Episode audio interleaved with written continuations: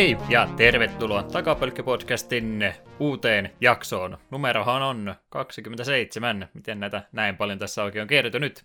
Ja julkaisupäivämäärähän tälle olisi 18. päivä tammikuuta 2018. se juo tässä äänessä. Moi moi ja Hinkka Seetu tuolla toisella puolella. Tervehdys jälleen kerran. Tota, mulla ei ollut nyt oikein sitä kunnon kuumaa kysymystä, paitsi toi yksi Suomi 24 keskustelu, mikä sovitti, että ei esitetä livenä tässä ainakaan, niin kysytään tämmöinen kysymys, että mitä mieltä sä oot tuosta, kun sä oot tota, Pokemonia nyt kattelun niitä alkupäin jaksoja, niin mitä mieltä sä Jamesista oot näin ihmisen? James on koko sarjan paras hahmo ja haluaisin tuntea Jamesin henkilökohtaisesti. Esi- Hieno ihminen. Esikuva kaikille ihmisille. On kyllä. Samaa mieltä. Onko muuten toiminut sarja vielä näin aikuisen ihmisen silmissä.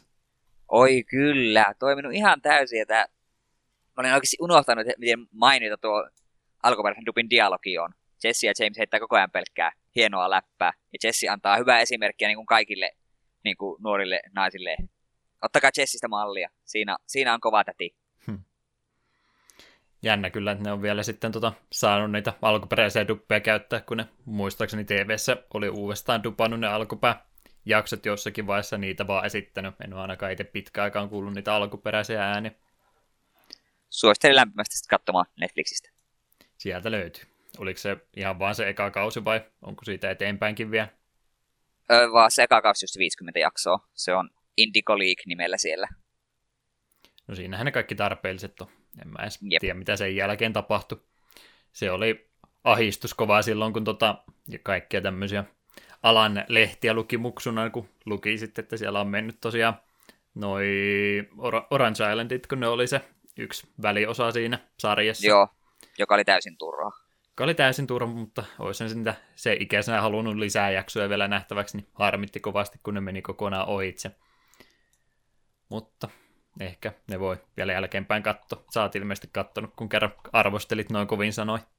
Joo, me silloin aikoina saa jonkun hulluuskohtauksen ja ajattelin, hitto, me haluan katsoa kaikki Pokemonin jaksot. Ja siinä sitten just enku, enku ääni meni silloin katoin, kun netissä ne löytyy, niin just oli sille, että eka kausi oli, jes, tää on parasta. Mentiin Orange Islandille, ah, tää on aika määllessä. Sitten mentiin kakkoskaudelle sinne johtoon ja siellä oli aivan järkyttävän pitkä semmoinen fillerikausi, että oliko tyyli eka ja toka sali välillä joku 15 jaksoa. Oli sille, ei, nyt oikeesti. Min jaksa enää jotain random kyliä, jossa aina, aina sattuu olemaan joku festivaali, kun sinne mennään, ja aina joku tietty Pokemon on pulassa, ja sitten se pitää pelastaa, ja rakettiryhmä tekee pystyssä. Ah, samaa soppaa koko ajan, ei, antakaa välillä salitaisteluita. Sama juoni joka jakso, mutta pari ihmistä vaihdetaan vaan välillä melkein tuora. Tai kuinkin, ja sillehän se jatkuu. Kyllä sille välillä oli ihan hyviä kausia. Se me muistamme kolmos, emme, no se oli kyllä varmaan kausinumerona enemmän, mutta kuitenkin niin kuin kolmas gene oli aika määllisä, koska Ashin kumppaneista sekä me että Max oli molemmat todella raivostuttavia. En pitänyt. Hurjaa, että yritit niinkin paljon katsoa, kun mulle riitti se projekti niiden elokuvien kanssa, kun mä yritin kaikki katsoa, nelosen kohdalla oli aika lailla sisältä kuollut. No, kyllä me leffa, leffassakin me yritin silloin samaa. Kaverin kanssa päästiin kolmas leffaa yhden illan aikana, että nyt riitti, ei enää ikinä. Never again. No, takapölkköä kumminkin edelleenkin. Meillä olisi tosiaan Mega Driven General Chaos-niminen peli nyt tällä kertaa vuorossa. Puhutaan siitä tuossa vähän myöhemmin lisää, mutta mitä muuta tässä nyt takapölkyn kanssa on. Tosiaan ei hirveästi mainostettu, mutta me nyt nuo meidän kotisivut, niin luovuttiin sitä domainista. Eipä sillä, että ei se nyt mikään kallis ollut, mitä toi nyt on kolme ja puoli euroa kuukausi, kun se nyt on about siinä muodossa ilmoitettu, mutta – ei vittitty nyt tuosta WordPressin maksullisesta versiosta maksaa, kun emme loppujen lopuksi sitten innostuttu sivustoa sen enempää hyödyntämään, että käytiin vaan jaksot postaamassa, niin paettiin se ilmaisen versio nyt toistaiseksi.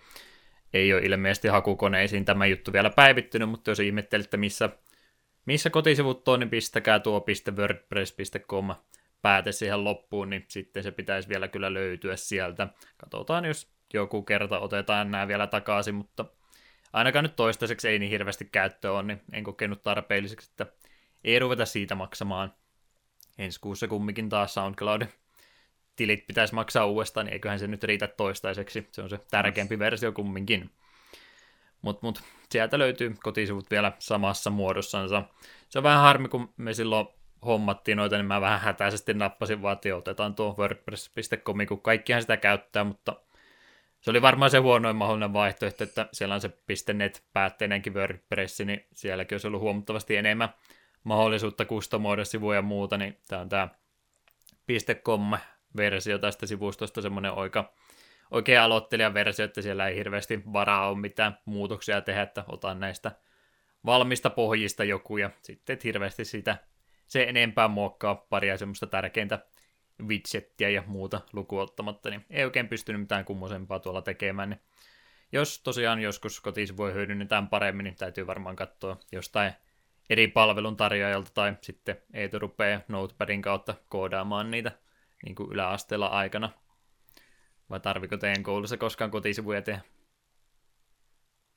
Äh, kyllä me jotkut taettiin joskus tehdä. Mutta mulla on vähän semmoinen mielikuva, että kuinka nättejä niistä ei tullut. Joo, se oli se meidän Notepadi. O, o, tota, homma silloin aikana, mitä piti kotisivuja tehdä, niin se oli tietysti omanlaisensa kokemus. Valitse tämän kotisivujen taustakseni joku näistä pääväreistä, että valkkaa niistä joku semmoinen hyvä ja sitten isketään hirmuisesti jotain tota, klipparttitaidetta täyteen ja muuta, että näytti mahdollisimman hyvältä. Hirveästi en muista niitä komentoja enää, mitenkä niitä pitikään tehdä, oliko se PC, tota, välirivi ja IMG, SRC ARF, niin olisi jotenkin, miten kuvat piti linkata. Ei niitä enää muista, kukaan niitä enää sillä tavalla tekee. Muuta kuin joskus vahingossa selaimessa klikkaa jotain painiketta, mikä avaa sitten sen koodilitania, niin sieltä jotain tuttua väli löytyy. No, ei me kotisivujen tekemistä puhuta. Ne on tosiaan sillä mallilla nyt toistaiseksi, niin varmaan tärkeämpi, että tehdään podcastia tällä eteenpäin ja jätetään ne kotisivut sitten ehkä tulevaisuuteen, jos joskus vielä tarvitsee. Ei vasta väitteitä. Ei vasta väitteitä. Hyvä. Ei mulla muuta. Kai mä kysyn sulta, että mitä oot ehtinyt pelailemaan kautta muuta mukavaa tässä viime aikoina. No onhan tässä taas tuli jotain pelejä pelailtua. Tuossa nyt mainita heti ensimmäisen, että Okami HD, jota, tai siis Okami, just siinä pitäisi lausua ainakin alkuvalikon mukaan. Niin, niin sitähän tässä monen kertaan me hehkutteli, että ai, että se HD on tulossa, ja kyllähän se sitten piti minunkin sitten, sitten poimia, ja rupesi sitä innoissani mätkimään. Siinä meni aika lepposasti vähän päälle viikko, että minä en paljon mitään muuta pelannut. Se oli vaan Okamia koko ajan. Koska on semmoista edelleen vaan niin älyttömän hyvä peli. Ja se on vielä Pleikkarilla, se on vielä niin paljon nätimpi kuin alkuperäinen, niin ah, ai että. Ei ollut ihan ensimmäinen kerta, kun pelailit peli. Ei ihan ensimmäinen. Mä sen kolme kertaa sen nyt pelannut ja silloin Pleikka kolmosella, kun mä sen pelasin, niin mä tin Platina Trophiin asti. Nyt me sitten ajattelin, että en jaksa nyt ruveta ihan kaikkien vääntämään, että mä oon kertaalleen tässä pelissä jo kaiken tehnyt, niin pelailin tälleen suht kasuaalista. Kyllä me kaiken sellaisen, mikä vastaan tuli, niin tein. Mutta en silleen ruve, ihan pakko meiltä kaikkia paikkoja nuohon. Ja tie, että aijaa, että tuonne paikkaan jäänyt stray beatsia. No ei meillähän niitä enää tulla vanhasta dunkusta hakemaan. Ja sen ehkä tuosta haluan sanoa, että tuo on niin kuin edelleen yksi parhaita pelejä. Itse nyt tuossa kun sen pelasi läpi taas, niin tuli se fiilis, joo, kyllä tämä minun varmaan top 5 tämä peli ehdottomasti on. Ja ja haluaisin edelleen sanoa, että se on paras Zelda, mutta Breath of the Wild on vaan niin hyvä, niin tämä on melkein paras Zelda. Mm. Mä vähän vihainen Breath of the Wildille, että se vei Okamilta parhaan Zeldan paikan nyt. Jopa minunkin asteikollani. Vaikka ei ole Zeldaa nimessä, niin silti on parhaita Zeldoja ikin. Kyllä. Vähän niin kuin Die Hard on yksi parhaista Final Fantasyista. öö, niin, sitä sitten piti sanoa, että me kuitenkin huomasin pari pientä asiaa, mitkä tuossa rupes vähän ärsyttämään. Ja niistä se kaikkein isoin on se, että kun tuossa pelissä on ihan hirvittävä määrä dialogia, joka ei haittaa, koska se tarina ja hahmot on mielenkiintoisia. Mutta kun sitä dialogia esitetään, niin sitä voi esittää kahdella tapaa. Joko se normaali tapa, että tulee puhekupla tekstiä, painat nappia, niin se kerralla lataa sen puhekuplan täyteen tekstiä, ja se voit lukea sen, painaa nappia, tulee seuraava puhekupla. Mutta välillä sitten kun tulee vissin pelin mielessä tärkeitä semmoisia keskusteluja, niin sieltä voi naputtaa nappia, että se keskustelu olisi nopeammin, vaan se hemmetin jokaisen puhekuplassa teksti ryömii sieltä sanaa kerrallaan hitaasti, hitaasti, ja sitten kun se on ladannut sen kokonaan, sitten se voit painaa nappia, että tulee seuraava puhekuplalle. Se on todella turhauttavaa, etenkin silloin, kun välillä käydään ihan yhden tekeviä asioita. Hei, meidän pitää mennä paikkaan X tekemään jut, asia Y. Sitten heti seuraavassa paikassa, niin, meidän pitää tehdä asia Y paikassa X. Äh, antakaa mus kipata nämä turhat keskut, miksi nämä ei voi mennä, miksi näitä ei voi nopeuttaa, ei nämä ole tärkeitä.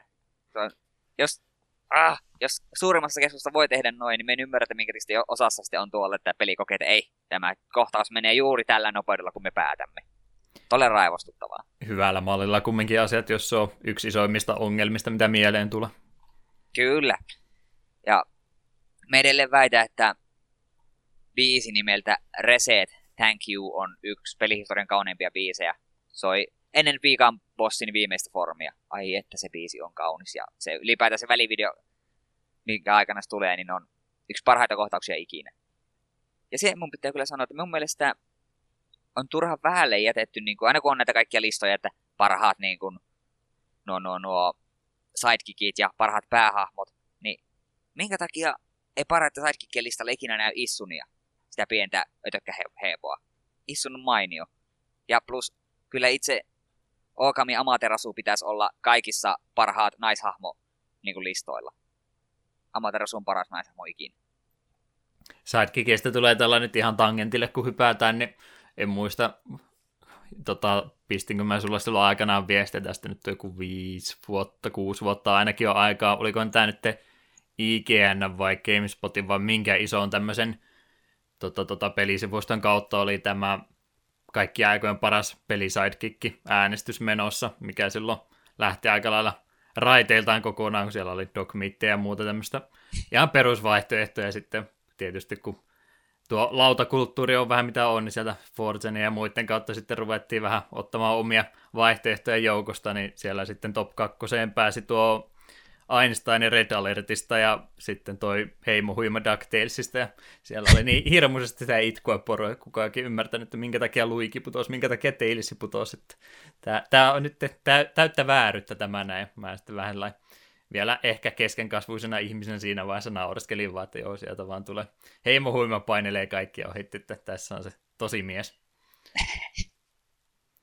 ei muistaakseni hirveästi mainostanut sitä voitteita. Taisi itsekin huomata, että ei tänne nyt tämä äänestys ehkä ihan mene oikealla tapaa, mutta mielenkiintoinen esimerkki siitä, miten nuo internet-äänestykset sitten loppupeleissä tapahtuuko.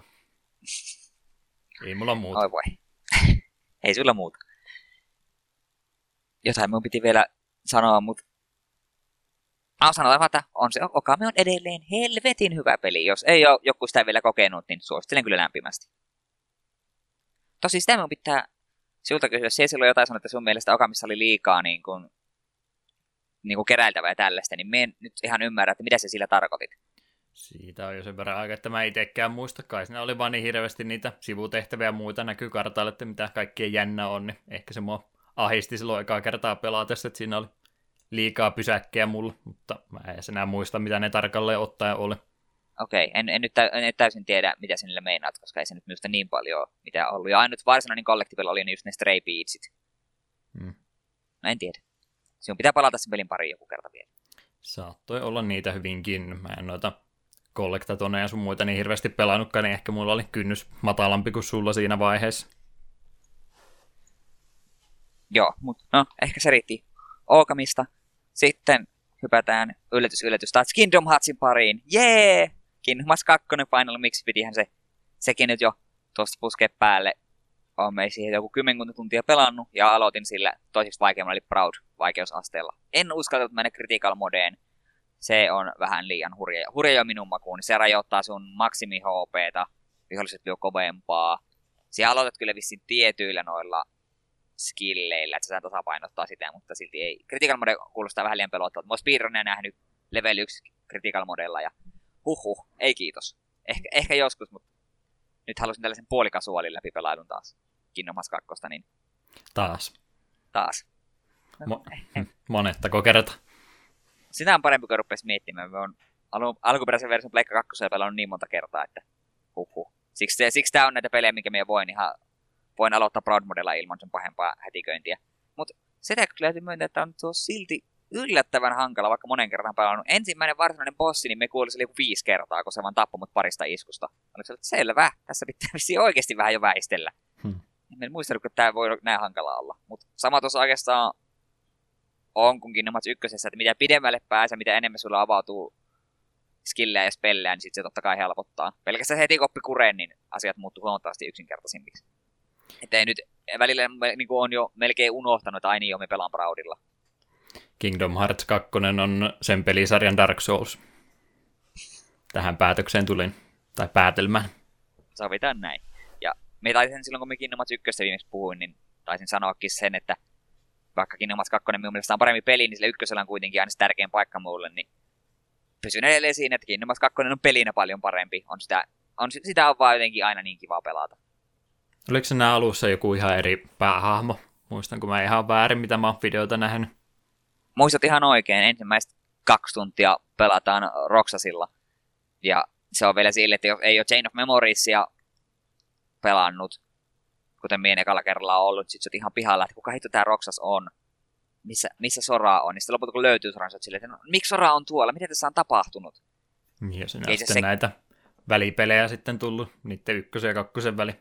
Joo, ja itse asiassa sekin, että kuka tarkalleen Roxas on ja missä se kaikki, mikä johti kaikki se tilanteeseen, niin sekin selviää kunnolla vasta sitten, kun on pelaa sen 358 kautta 2 Daysin DSL. Et huhu, tuo, tuon pelin lore on, tai pelisarjan lore on hyvin, hyvin monimutkainen ja hämärä, että edes kovimmat fanit ei aina ihan kartalla, että miten tämä kaikki nyt oikein sattuu. Voisitko sä mulle tätä Kingdom Hearts lorea vähän raottaa sillä, että minkä takia se yhden osan nimi on nimenomaan 358 kautta 2? öö, koska sen pelin tapahtumat sijoittuu 358 päivän ajalle, ja siinä on käytän... Ja minä oletan, että se kautta kaksi tulee siitä, koska siinä on sekä Roxas että toinen hahmo Shion, jotka on, tai ehkä vähän niin kuin spoileri, no vähän niin kuin sama henkilö. Oletan, että se kautta kaksi tulee siitä. Main game on 358 päivää ja sitten on kahden päivän DLC lopussa. Mutta joo, se Kingdom on näitä pelisarjoja, mitkä tykkää etenkin eri, noiden ei niin kuin, pääsarjan osien kanssa, niin tykkää nimetä ne hassusti. Niin todella toivon, että Kingdom Hearts 3 on niin Kingdom Hearts 3, eikä sen perässä ole 35 eri sanaa. Turha toive. Sitä, sitä odotellessa. Mutta sitten on pelannut myös yhtä peliä, joka on mulle jopa kokonaan uusi tuttavuus, koska joskus pitää sellaisikin pelata. Nimittäin Has Been Heroes. Tämä oli näitä pelejä, mitkä heti kun sit eka videokuva tuli, niin mun mielenkiinto heräsi. Ja se oli nyt tuossa joulualla Nintendo eShopissa puoleen hinta, se ei ollut 12, 12 euroa 50 senttistä taisi olla. Niin me sen sitten poimin ja nyt se vihdoinkin aloitin.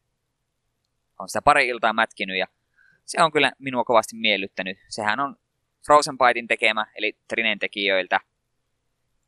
Eli ihan su- suomalaista tekoa. Ja se on Rokuelike, ja me sanoisin, että siinä on Binding of Isaacin ja Darkest Dungeonin niin kuin, mekaniikkoja, vaikka ei kuitenkaan todellakaan ole kumpikaan niistä.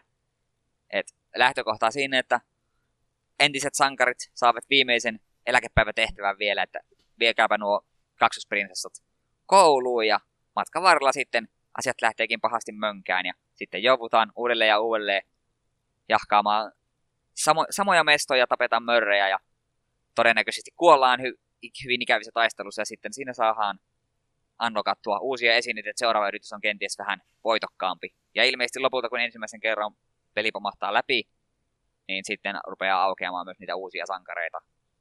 Niin itse on sen joku 40 game overia ottanut ja ei ole vielä pelin toinen bossi, joka oletettavasti on ensimmäinen vikabossi Binding of Isaac-tyyliin. Niin se ei ole vielä kertaakaan kaatunut. Hyvin lähelle olen päässyt ja joka kerta kun pääsen lähelle aina se, ah, vielä yksi runi, että nyt, nyt mulla tulee hyvät esineet seuraavalla runilla, nyt, nyt se kyllä kaatuu. Ei ole vielä kaatunut, mutta me en suostu luovuttamaan, koska minulla on tuota peliä pelata ollut tosi hauskaa. Hmm. Sanoiko sä, että mitä versiota siitä? Konsoliversiota? Ö, ö, Switchille. Switchiä, joo joo. Sa- mä olin... Niin, niin, niin eShopista nappa, nappasin Joo, Switch. meni. Sori, mä pyörittelin päätäni niin kuin vaan meni ohi. Oli vaan sanomassa, että se on ilmeisesti Switchillä ihan hyvin myynytkin joo, on kyllä tosiaan kiva peli siinä mielessä. Siinähän on, niin kuin mä sanoin, niin siinä on vähän Darkest Dungeon tyylinen se just se kartta aina jokainen mappi, että siinä niin näet suoraan, että okei, mappi, me, mappi menee tälleensä, tuolla on bossi. Sitten sun pitää kuitenkin tarkkaan valita, että miten siellä liikut, kun se aina kun sä päätät, mihin suuntaan sä liikkumaan, niin sä näet, mitä siellä odottaa, että onko siellä tyhjä huone, onko siellä arku, onko siellä taistelu. Mutta jos sä haluat backtrackata semmoista käytävää pitkin, minkä sä oot mennyt jo kerran, niin sulta kuluu yksi kynttilä. Ja jos sä yrität backtrackata ilman kynttilää, niin game over. Et sun pitää oikeasti suunnitella vähän sun reitit, haluanko me... Et sille, että me voisin mennä tästä suoraan ja pääsin nopeasti bossille, tai voisin lähteä tuonne vähän sivureittiin kiertämään, mutta jos siellä tuleekin pomotaisteluja liian monta peräkkäin, niin sitten saattaakin tilanne olla, että me pystykään enää backtrackkaamaan takaisin tuonne, enkä pääsekään enää sille bossille. Se tuo musta aika kivaa lisää tuohon. Ja tietysti sitä mukaan, kun pelailee, niin bosselta näiltä sitten saa lisää niitä kynttilöitä. Ja sitten myös avaimia, millä voi avata arkkuja. Ja tuo pelin taisteluhan menee sillä tavalla, että siinä on niin kolme leiniä, ylhäällä, keskellä ja alhaalla. Sun hahmot koko ajan köpöttää eteenpäin, ja jokaisella leiniltä tulee vihollisia vastaan, ja viholliset kannattaa tappaa ennen kuin ne tulee sinua sör- sörkkimään, koska etenkin alkuheroissa tuo maaki ei kovinkaan paljon iskuja kestä. Sitä jos pääsee vihollinen kahdesti iskemään, niin se on aika varasti kuollut. Öö, ja sitten se, mikä tuossa on siistiä, että se, kun laitat sun hahmon hyökkäämään, niin siellä voit välittömästi sen hyökkäyksen jälkeen vaihtaa kahden sun hahmon leiniä silleen, että sun make esimerkiksi käy lyömässä kaksi kertaa vihollista, viholliselta defenset alas, sitten se vaihdat sun Knightin siihen linjastolle ja Knight käy kerran humauttamassa sitä niin kovaa, että se oksat pois. Ja se on tosi tärkeä mekaniikka siinä mielessä, että jos se ei voi sokkona, että no, mä, jokainen huolehtii vaan omasta leinistään, niin siitä ei tule yhtään mitään. On koko ajan niin kuin pakko kiinnittää huomiota, että okei, tuolla leinillä on vihollinen, jolla on noin paljon armoria, mun pitää käydä lyömistä noin monta kertaa ennen kuin mä pääsen tekemään damagea, niin pitää koko ajan pyöri, pyöritellä sun hahmoja leinien välillä ja sitten myös katsoa sun spessuskillejä. Ja se, mikä tuossa on vähän ehkä musta harmittu, peli ei kauhean hyvin kaikkia mekaniikkoja sulle intro, niin kuin tuossa tutoriaalissa kertonut. Me itsekin vasta huomasin tuossa jossain kohtaa, että hei, että kun sun hahmot vaihtaa leiniä, niin jos siinä on vihollisia, miten se selittäisi? Vihollisia on niin kuin siun öö, ja sun kaverin niin kuin välissä.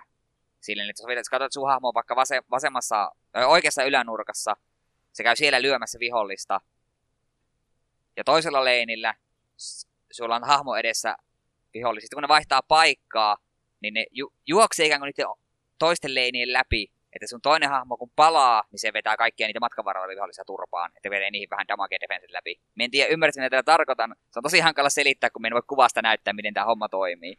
Päätä täällä pyörät. Leinejä vaihtaa vähän huitoa mennessä. Kutakuinkin joo. Ymmärretty. Ja se, mikä tuossa on kanssa pakko niin kun, ottaa heti käyttöön, kun just sanoin, että vihollisilla on niin kun, sta- staminaa kautta armoria, niitä pitää mäiskiä pari kertaa, että pääsee tekemään edes suoraa damagea. Niin jos kuvitellaan, että sulla on vihollinen, jolla on kaksi armoria, se lyöt sitä hahmolla, jolla on kolme ätäkkiä, niin kuin Rokuella. Rokuella lyö kahdesti silleen, että se menee se armori, ja viimeinen sitten tekee sitä suoraa damagea, ja se vastusta lentää pikkusen taaksepäin. Mutta jos sä teet silleensä, että se hyökkää Rokuella vihollisen kimppuilla on kolme armoria, se rikkoo sitä armorit kokonaan, kun se hyökkäys loppuu siihen, niin kuin samaan kohtaan, kun se loppuu armori, niin se menee stunniin. Sitten, jos se vaihat jonkun toisen hahmon lyömään sitä vihollista silleen, kun se on ollut stunnattuna, niin se lentää koko sen oman leininsä toiseen päähän, plus sen maksimistamina tippuu yhdellä. Se on pakko niin kuin, sisäistää mahdollisimman aikaisin, koska muuten ei pärjää edes ensimmäisen mopin bossille tai bosseille. Siinä on kaksi eri vaihtoehtoa, ainakin tässä vaiheessa. Et heti kun me niinku sen hahmo, että okei, mun oikeasti pakko niinku kiinnittää huomiota, että missä järjestyksessä me haluaa hahmoilla hyökätä, niin se helpotti tosi paljon, mutta samalla te aiheuttaisi paljon sieltä välillä. Onneksi se pelissä pystyy laittamaan milloin tasa homman pauselle, että voit katsoa sitä taistelukentästä, okei, missä, mille leinille tulee minkä kerran vihollisia, mitä skillejä mulla on valmiina. Kun kaikilla, myös meleiskuilla on niin kuin nuo cooldownit. Ja alkuun tietysti se skillivalikoin, mitä se voit kent- tai esine- ja spellivalikoima on aika pieni, mutta sitä mukaan kun se tapat vihollisia, niin aina runin päätteeksi saat sitten unlockattua uusia juttuja, mitkä mahdollisesti helpottaa sun seuraavaa pelikertaa. Kyllä tuo pitkiä hermoja siinä, jos vaatii joku 5-6 tuntia tuota pelannut ja me on siihen toisen mapin bossiin joka kerta viimeistään kuollut. Ja myös se näyttää niin kuin siltä, että se tekee oikeasti Binding of Isaacin, että me kun voitaan ekan kerran sen, niin sitten tulee varmaan ensimmäinen oikea, tai ensimmäinen e- endingi, ja sen jälkeen seuraavalla yrityksellä, katos kummaa, täällä onkin varmaan mappi tai kaksi lisää ennen kuin on taas seura- seuraava viimeinen bossi. Ihan lupaavalta vaikuttaa se vähän perusteella, mitä mä tästä selvää saan, että täytyy varmaan videoista käydä katsomassa, niin ymmärtää paremmin. Suosittelen kyllä lämpimästi. Itse se ainakin uppoo, kun tuollaisia, pelejä tykkään pelata. Ja tuossa, niin kuin sanoin, että tuossa on tosi voimakas se vielä yksi runi fiilis, että kun joku runi menee täysin pieleen tai se tos, tosi hyvin, niin sitten tulee sellainen, että ei, pak, pakko, vielä, pakko vielä yksi vetää, että mun maanantaina, me, kun se aloittelin, tulin kaupasta ja ajattelin, että emme vielä rupea ruokaa tekemään, että me kokeilen vähän sitä spinosta, onko se mistään kotosi. Sitten sille kaksi tuntia myöhemmin havaita, että voi helvetti, että mulla on hirve, hirveän nälkeä lasagna vielä tekemättä. Hmm. Sitä ne jotkut tommoset pelit tekee. Jep.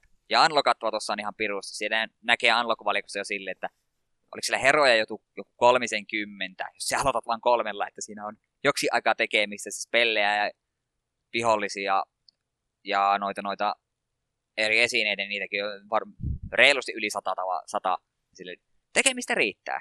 Voi olla, että Starpsen tietenkin jaksa pelata, mutta kyllä mä ainakin pari endingiä tuossa haluan. Ja en suostu luovuttaa ennen kuin me sen helvetin kummituspiraatin voita siellä kakkosmopin lopussa. Niin lähellä, niin lähellä. Jonain päivänä. Jonain kauniina päivänä. Voi, on paljon mahdollista, että meissä sitten kahden viikon päästä seuraavassa jaksossa puhun tästä vielä lisää. Joko itken sitä, että me en ole vieläkään voittanut sitä kakkosmapin bossia, tai sitten hehkuta mitä kaikkia kivoja sankareita me on saanut unlockattua. Se on kyllä ihan kiva tämmönen ilmiö ollut nyt, on tai jo pisemmänkin aikaa ollut, mutta tämmöisiä vähän kevyempiä roguelike-elementtejä hyödyntäviä pelejä, niin niitä kyllä aika monen runsauden sarvi tällä hetkellä kaikissa kauppapaikoissa, että valinnanvaraa kyllä löytyy. Jep, no siinä mielessä just kivoja, että voisin kuvitella, että tuon mulla käy silleen, että vaikka ne ehkä niin aktiivisesti pelaisi niin joku kerta, no mulla on tässä vähän aikaa, no otetaan Pastmin Heroesia yksi rani, ja hyvällä sekällä unlockaan jotain uutta kivaa. Ja mulle semmonen yksi peli oli toi Tower of Guns, oli PS Plusassa ollut joku päivä, niin se oli myös semmoinen peli, mitä tuli aina vähän väliä käytyä pelaamassa pikkasen eteenpäin. On se varmaan siellä vieläkin valmiina, täytyy varmaan kokeilla taas. Varmaan ensimmäinen kerta about 15 vuoteen, kun mä jotain FPS-henkistä peliä jaksanut ohjelmin kanssa pelata, että täytyisi varmaan se PC-versio mieluummin napata. Joo. Siinä oli mitä me on pelannut, mutta sen lisäksi onhan tässä tullut katsottuakin jotakin. Tässä itse vuodenvaihteessa Netflixiin tuli American Horror Storyn kutoskausi, joka kantaa lisää nimeä Roanoke. että varmaan itse American Horror Storya pahemmin katsonut, että en olla kauhujuttujen ystävä. Minäkö? En niin. juurikaan hirveästi ole kattonut. Joo, itse on kauhussa kyllä tykkään, että American Horror Story on semmoinen TV-sarja, mitä on nyt kaikki nämä, mitä Netflixin tulleet kuusi kautta on kattonut, ja sehän on siinä mielessä erikoinen sarja, että vaikka sitä on nyt tullut kuusi kautta, vaikka se seitsemäs kausi taitaa olla nyt jo Amerikassa menossa, vaikka se tullutkin jo kokonaan, niin, niin jokainen kausihan on oma itsenäinen tarinansa. Ne sijoittuu kyllä niin kuin samaan maailmaan, ja on, näissä on muutamassa, muutamalla kaudella viitattukin jo aiempiin ja näkynyt tuttuja hahmoja. Mutta ne on kuitenkin todella silleen, että se voit ottaa yksittäisen kauden, mikä vaikuttaa sitä kiinnostusta katsoa sen, niin se ei haittaa, että sit on nähnyt aiempia. Ja nämä jokainen kausihan myös nykyään kantaa lisänimeä. Ykköskausi alun perin ei, sillä ei ollut mitään oman lisänimeään, mutta se sitten jälkikäteen sai lisänimen ö, Murder House, joka kuulostaa vähän pöljältä, mutta se aika pitkälti kertoo, mistä ykköskaudella oli kyseessä. Oli talo, millä oli hyvin, hyvin ikävä historia, ja sinne kun muutti uusi perhe, niin eihän siinä hyvin käynyt kenellekään. Kakkoskausi oli sitten Asylum, joka sijoittui mielisairaalaan, yllättävä kyllä. Kolmoskausi Koven, siinä oli noita piiri keskiössä. Neloskausi, joka on minusta tähän mennessä ollut paras. Freak Show, joka keskittyi friikkisirkukseen ja sillä kaudella oli paljon karmivaa karmivia juttuja. Öö, vitoskausi oli Hotel, joka itse asiassa perustui oikeaan hotelliin, jossa oli noita asukkaita murhattu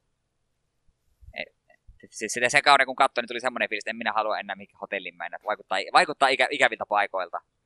Ja nyt tämä kutoskausi, niin Roanoke, sen lisänimi tulee oikeasta kadonneesta tuosta, tuosta, tuosta apua, koloni, mikä se sana on, siirtokunta. Hmm. Se oli, oliko se ensimmäinen brittien siirtokunta Amerikassa, se jäi sinne oma onnensa nojaan pariksi vuotta, ja sinne kun seuraavan kerran palattiin, niin kaikki asukkaat oli kadonnut kuin savuna tuuleen, ei niin kuin mitään ei löytynyt, mitä, ikinä ei ole saatu tietää, mitä niille tapahtui, niin tämä sitten kutoskausi yllättäen, yllättäen otti, otti siitä vähän vaikutteita. Vähän ehkä väritti sitä oikeaa oi todellisuutta. En jaksa uskoa, että ihan oikeasti ihan tuolla tavalla kävi. Ja kuitenkin tuo alkaa vähän saman tyylin kuin ykköskausi, että pariskunta muuttaa yllättävän halpaan isoon taloon vähän syrjässä ja sitten kaikki menee kamalasti pieleen. Ei ollut, ei, ei ollut yhtään hyvä diili muuttaa sinne taloon ja selviää, että alueella on varsin verinen menneisyys. Siinä Murhatalo. Mielessä, joo. No tuo, tuossa ehkä se pelkkä, se ei ollut pelkkä talo, kuten ykköskaudella, se oli vaan lähinnä se koko lähialue. Mutta oli siinä mielessä vähän erikoinen, kun oli tehty vähän silleen niin kuin dokumenttimuoto, että se joka jakso alussa niin kuin haastateltiin näitä oikeita selviytyjiä ja sitten näyt, näyt, nähtiin niin kuin näyteltyjä kohtauksia, miten asiat siellä meni. Se oli vähän erikoinen ratkaisu, joka okei, okay, silleen kun se katsoi loppuun asti, niin se sitten vähän vaihtoi suuntaa jakson jälkeen, niin se oli toisaalta ihan ymmärrettävää, mutta toisaalta sitten sit se, me en, se väli, välillä se tuntui vähän hassulta. Ja muutenkin tämä ei ollut lähellekään niin hyvä kuin se ykkösen neloskausi. Mutta jos kauhuitut kiinnostaa, niin kyllä me tulee itse kokonaisuutta sarjaa suosittelen, ja kyllä tuo Raunakin kannattaa sitten pois katsoa. Ja no, ilme... pitkiäkin il... kausia sitten. Öö, kymmenen jaksoa, ja ne on noin 50 minuutin jaksoja. Vähän ehtii paremmin asioita käymään läpi kuin yhden puolentoista tunnin elokuvan aikana. Joo, se on yksi, miksi minä sarjassa tykkään, että se, sillä on enemmän aikaa pohjustaa asioita ilman, että tuntuu, että tässä, tässä nyt tuhlataan aikaa, mikä voitaisiin käyttää pelotteluun. Ja yleensä noilla on silleen, oikeastaan kaikilla muilla kausilla on ollut, no oli kyllä tuollakin, että siellä on totta kai se yksi iso pääjuoni, mutta siitä sitten se lähtee erilaisia juonen säikeitä ja yleensä sitten on useampikin kuin yksi he, henkilö kautta henkilö, jota kannattaa varoa. Siinä mielessä musta kakkoskausi taas vähän ehkä just se mielisairaala, niin se lähti vähän liikaa pelleilemään sen kanssa. siinä pääjuoni oli tosi mielenkiintoinen, mutta sitten siinä tuli muutama yliluonnollinen sivujuoni, jotka oli tosi pöljiä. Ja se on ehkä tuon kokonaisuusarjan musta heikkous siinä, että kun joka kaudella pitää olla jotain yliluonnollista, ainakin tähän mennessä on ollut. Ja se on, se on vähän niin tyylessä, että okei, okay, no tässäkin tälläkin kaudella on joku murhahimoinen henki, että eikö välillä voisi keskittyä pelkästään niihin ö, ihan vaan murhahimoisiin ihmisiin. Mä oon vähän noiden kanssa semmoinen ihminen, jolle naure, nauretaan ja osoitetaan sormella, kun mä en oikein muuta kuin paranormal activityt ja soovit ja tämmöiset vaan nähnyt, että mulla on aika pieni toi repertuari, mitä mä oon nähnyt. Mä tota, oon itselleni sen koko pen, genren pilannut lähinnä sen takia, että heti kun elokuva alkaa, niin välittömästi ekasta sekunnista asti mä oon semmoinen tota, kotkan silmä koko ajan näpäällä, että nyt tapahtuu jotain, nyt tapahtuu jotain, nyt tapahtuu jotain. Ja sitten kun tapahtuu jotain, mä arvasin ton noin. En, en säikkynyt, tiesin, että tuli jotain. Mä pilaan sen. Mä en pysty niinku nauttimaan sitä elokuvasta koko ajan, koska mä niinku skannaan koko ajan. Mä en kato ollenkaan ihmisiä, joita siinä on, mä vaan koko ajan katon sinne tausta, että nyt tulee tuolta, tuolta tulee joku. Ai, ei tullutkaan, ei, tuolta kaapista tulee. No niin, arvasin, sieltä se tuli taas. Fiksu ihminen. Pitäisi vaan katsella, eikä miettiä liikaa nauttisi no, jos, enemmän. Jos joskus haluat kokeilla, niin tuo Horror Story ykköskausi voisi olla ihan hyvä paikka aloittaa. Siinä se kymmenen jaksoa on joka kerran, nyt tapahtuu jotain, nyt tapahtuu jotain, mm. niin se väsyt sinne jossain kohtaa. Ei jaksa enää olla valmiina kaikkeen ikävyyksiin. Plus kun nuokaan ei välttämättä niin paljon perustu sen pelotteluun, vaan nimenomaan se tun, tunnelma mm. on useammallakin kaudella varsin ahdistava ja painostava, kun etenkin kun ruvetaan aina selvittelemään menneisyyksiä, niin siellä löytyy tosi sairasta settiä. Kyllä tuo, tuolla kaudella oli pari kohtaa, oli vähän sitä ällöt, ällöttävää ja ikävää, miksi, miksi tällaista. Joo, se on ahistava ja painostava on paljon parempi kuin se hyppysäiköt ja muut tämmöiset. Jep. Ja itse olen niinku huomannut, että me nykyään enemmän tykkään kauhussa silleen, ei vält, minun ei ne veriteot niinkään niin paljon kiinnosta, vaan nimenomaan taustat, että miksi, miksi joku on näin sekaisin. Minä haluan tietää. Jop, jop. Joo, kauhua. E, kauhua. Eiköhän se ole, siinä ollut tarpeeksi pelottelua, niin heitetään pallo nyt taas Juhan nurkkaan ja kerropa meille, mitä olet tehnyt. Ghostbusters ihan kauhean elokuva, näin kummituksia ja kaikki. On, on. Lasketaan. Joo, tota, mulla on aika lailla samat vanhat asiat tässä pelien puolella pyörinyt, niin, mutta mainittakoon nyt kumminkin. En ainakaan löytänyt mainintaa meidän ekasta jaksosta, josta myöskin Aasinsilta, mä en edes maininnutkaan, mutta meillä on nyt aika lailla virallisesti vuosi tullut täyte. Onko meillä kakkukahvit tänään vai kuinka? Webbikamin välityksellä. Jos odotat hetki, että me käy, lähi, lähikaupasta jonkun nopeasti kaku hakemassa. Joo, ei, ei tarvi vielä. Katsotaan, kun kymmenen tulee täyteen, sitten ehkä. Joo, mainittakoon sekin vielä. Niin, niin kattelin noita meidän ensimmäisten jaksojen muistiinpanoa, niin en ainakaan löytänyt mainintaa Pinball Arcadeista, mutta nyt on hyvin pyörinyt vuosi ympäri, koska mä muistan tasan tarkkaan, että vuosi sitten, kun me tätä podcastia aloiteltiin, niin mä pelailin Pinball Arcadea melkein joka ilta, ja jostain kumman syystä mä oon nyt samaa tehnyt näin vuosi jälkeenpäin, niin mainittakoon tämä peli. Eli siis Pinball Arcade on tommonen free-to-play-peli käytännössä, tai se peruspeli on siis ilmaisesti kaikille ladattavana, mutta se on se rahoitus tehty sillä, koska noiden flippereittenkin lisenssit on yllättävänkin arvokkaita, niin sitten kaikki valtaosa tuosta pelin pöydistä niin on RH-muurin takana laitettu pari ilmasta pöytää siinä sulla alussa, ja DLC-päkeenä voit sitten ostaa niitä lisää. Niin, niin vuosi sitten tuli Steamin alesta napattua muistaakseni, oliko se nyt ykkös- vai kakkos DLC-päkiä. Pelailin sitä aika paljon siinä ensimmäisten viikkojen aikana, vaikka en mikään Flipperin suuri fani ollutkaan, mutta lämpenin ajatukselle sinne sen jälkeen ja yritin haiskorea kaikista mahdollisista rikkoja. Valtaosa niistä saikin ja ikävimmät jätin nyt sitten pelaamatta ja aina silloin tällöin tunnin kaksi saattanut Pinball Arcadea pelata ja palata ja yrittää niitä rikkoa, niin sille tielle nyt sitten palailin taas ja siellä on edelleenkin yksi. Mä juhlin jo, mä ei tule juhlisti, että jes, nyt meni vihdoin viimein kaikki haiskoret rikki tästä DLC-päkistä. Sitten mä löysin, että siellä on vielä yksi pöytä jäljellä. Mä oon sitä vaan yrittänyt, mutta ei, ei vaan onnistu. Eilen oli niin lähellä jo kertalla, että 45 miljoonaa kautta 55, mitä siinä oli ekalla pallolla jo rikkiä. Sitten tapahtuu se spagetin valuminen taskuista, että ei se, vaan, ei se vaan onnistu katsoa, että kaikki menee pieleen sitten seuraavilla pallolla, mitä sinne on, että jotenkin ne sinne rännistä vaan magneetin voimi aina hakeutuu ja mitään ei mahda sille, vaikka kuinka yrittää huitua. Joten jäi se vielä haaveeksi. Glass of uh, 1812 vai 1912, mikähän sen pöydän nimi oli, ja oikein mälsä, semmoinen tota, tota Adams Family kauhu hengessä tehty pöytä oikeastaan, mutta lisenssi ei ole saatu, niin kaikki on vähän semmoista crappy off-brändi-versiota, että näyttää vähän Adams Familyltä, mutta ei kumminkaan. Että katsotaan nyt, jaksaako sitä vielä. Se oli toi Terminator 2 pöytä, oli siitä DLC-päkistä ehdottomasti se paras, että sitä tulee aina välillä ihan huviksenkin pelattua, vaikka ei pisteitä yritä se enempää pelata. Mutta se on ihan hauska kyllä toi flipperi sitten, kun sitä rupeaa vähän enemmän yrittämään, että mun flipperihistoria on lähinnä sitä, mitä on Amigalla tuli Pinball Dreamsia ja Fantasiesia pelattu ja sitten jotain muuta vastaavan kaltaisia tullut pelattua näitä videopeliflippereitä vuosien varrella. Niin aika laillahan se on varmaan kaikilla muillakin se perusflipperin pelaaminen sitä, että yrittää vaan pitää sitä palloa liikkeessä jatkuvasti, niin ei näe mitään sellaista strategiaa, mutta sitten kun rupeaa jotain tiettyä pöytää pelaamaan vaikka sen tunnin kerrallaan, niin rupeaa pikkasen ymmärtämään, että hetkinen, mikä, mikä asia aktivoi minkäkin ja mistä niitä isoja pisteitä sitten rupeaa saamaan ja oppii tarkkoja lyö, to, to, to, liikkeitä tekemään ja oppii sitä tilttimekanismia tai pamppia, mikä nyt mahtaa olla tönäisy, oikea suomenkielinen termi tähän näin, niin rupeaa sitten hallitsemaan sitä palloa siinä paljon paremmin, niin rupeaa sitten itse eh, flipperistäkin nauttimaan huomattavasti enemmän. Eihän toi nyt tietysti varmaankaan tuommoiselle ihan aidolle flipperille pärjää, mutta ihan ok tason mekaniikat tai fysiikat tuossa Pinball Arcadeissa nyt ei nyt ainakaan mulla mitään valittamista sen suhteen, että hauska ollut tuolta pelata. Suosittelen kokeilemaan. Sitä ei taita enää tukea vaan valitettavasti, että kaikki nuo DLC, mitä sillä oli tarkoitus tehdä, niin on nyt ilmeisesti tullutkin.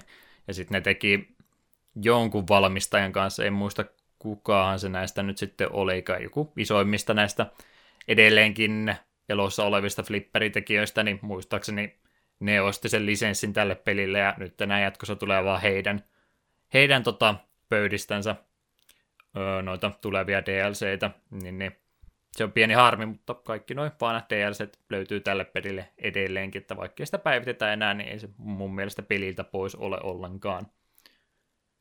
Öö, mitä muuta flipperistä? Onko sä mitään flipperipelejä pelannut? Öö, Mega Drivella oli Psycho Pinball, se oli mainio. Ja sitten Windows 95 tuli se yksi. Kaikki on tuli sitä pela- pelannut. Joo, sitä on tullut pelattua paljon. Et ole Pokemon Pinballia pelannut Game Boy Colorilla. Sehän on tietysti pelihistorian tärkein flipperi. Kaverilla oli se. Kyllä missä vähän on pelannut, en hirveästi.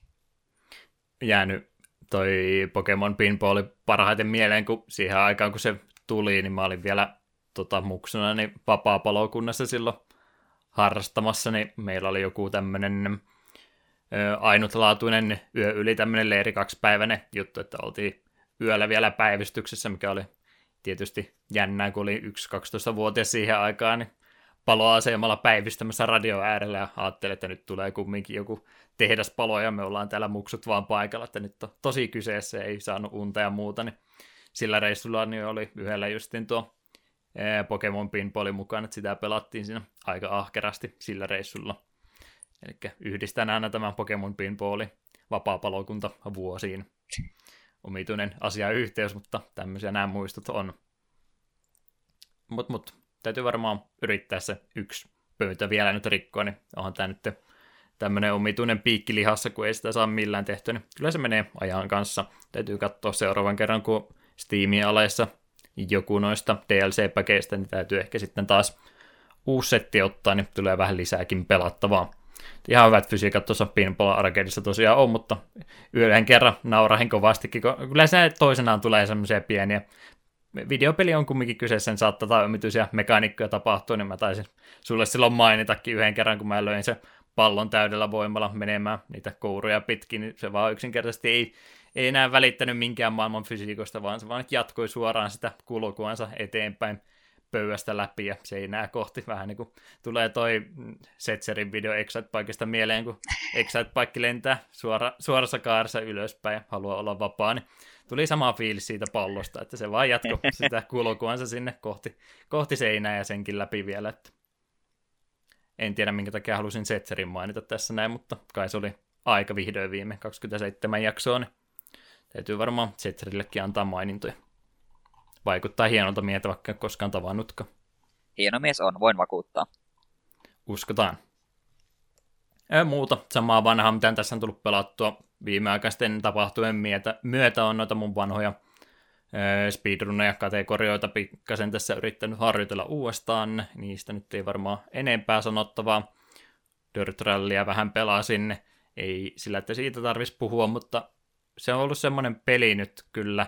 Aina vähän väliä tulee palattu, tekee mieli, käy pari EK-pätkää ajamassa ja muuta, niin kyllä mä oon niin paljon sitä pelistä nauttinut, että mä teen tässä tämmöisen julistuksen, että se on ehkä mun kaikki aikojen top 10 pikkuhiljaa väkisinkin pakottanut itsensä. Tämä on varmaan sulle pyhä hävästys, että mä otan rallipelin kaikki aikojen parhaiden pelin joukkoon, mutta mä oon vaan tykännyt siitä niin kovasti, että pistetään se kymppi alle. En sano, mitkä ne yhdeksän muuta on, mutta sovitaan, että Dirt Rally on kymmenentenä tällä hetkellä.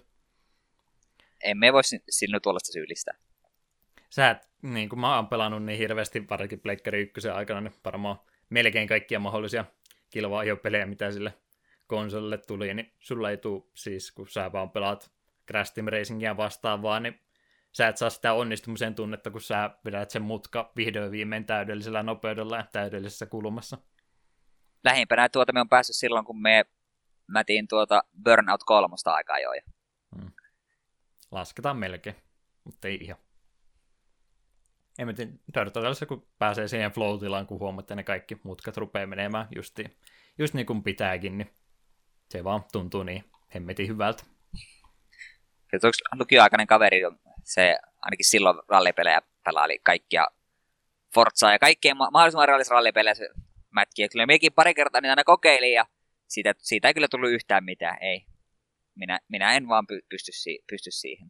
Onneksi oikealla autolla pystyn ajamaan. Että vähän huolestus olisin yhtä hyvä oikealla autolla ajamisessa kuin Forzassa ja vastaavissa ainoa miinus rallipeleistä tulee sen takia, koska jos on joku tämmöinen kevyempi, ei mitään kun on panoksia kyseessä, niin mä aina tykkään jotain podcasteja kuunnella samaan aikaan, niin se on vähän vaarallinen yhdistelmä, kun tuo podcastin kuuntelu menee sitten niiden nuottien lukemisen päälle, niin kuuntelet sitä podcastia ja sitten, mi, mi, mitä sanoit, oikea vai vasen oli tulossa ja sitten lennetään kauheassa kaaressa ilma, tämähän se oli väärin veikattu.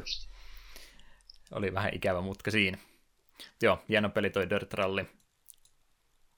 Öö, Joo, siinä on varmaan videopelit yhtä lukuotta, mutta mainittakoon se peli vielä tuossa ensimmäisessä uutisotsikossa, niin säästetään se sitä varten, mutta katselupuolta harrastanut enemmänkin, ei työ tietää mikä on kyseessä ja naurahti siellä kovastikin. Öö, Logani kattelin, eli Wolverine öö, elokuvasarjan ilmestynyt viimeiseksi osaksi. Jäävä elokuva, vähän vanhempi Wolverine siinä nyt sitten kyseessä on kovastikin maailmaa nähnyt ja vahinkoa ottanut ja ei enää ole ihan niin voimiensa tunnossa kuin aikana ja kaikki muutkin. Ihmiset, jotka siinä kohtaa vielä paikalla on, niin on myöskin kovastikin ikääntyneet tuossa noin, niin on huomattavasti erilaisempi supersankarielokuva kuin mitä nuo yleensä kaikki muut Avengersit ja tämmöiset on, niin siinä ei sitä semmoista kiiltoa ja muuta hienoutta enää olemassa, vaan kaikki on tosiaan vanhoja versioita itsestänsä ei enää kunnianpäivät on jo taakse jäänyttä aikaa, niin siinä mielessä on aika lailla erilaisempi elokuva ja sen takia tykkäsinkin tuosta Loganista aika kuvastikin, niin laitetaan se suositukseen. En tiedä, onko vielä Netflixin tai muualle päätynyt, mutta luulisin, että jossain vaiheessa tulee. Kukahan tuo oikeudet nyt omistaakaan. Sony varmaankin. Kun eihän X-Menejä on noissa Marvel vs. Capcomeissakaan ollut, niin Mä oletan, että se on Sonylla sitten. Mahdollisesti joo. Mut, mut hyvä supersankari-elokuva tuo Logani ehdottomasti. Tykkäsin siitä.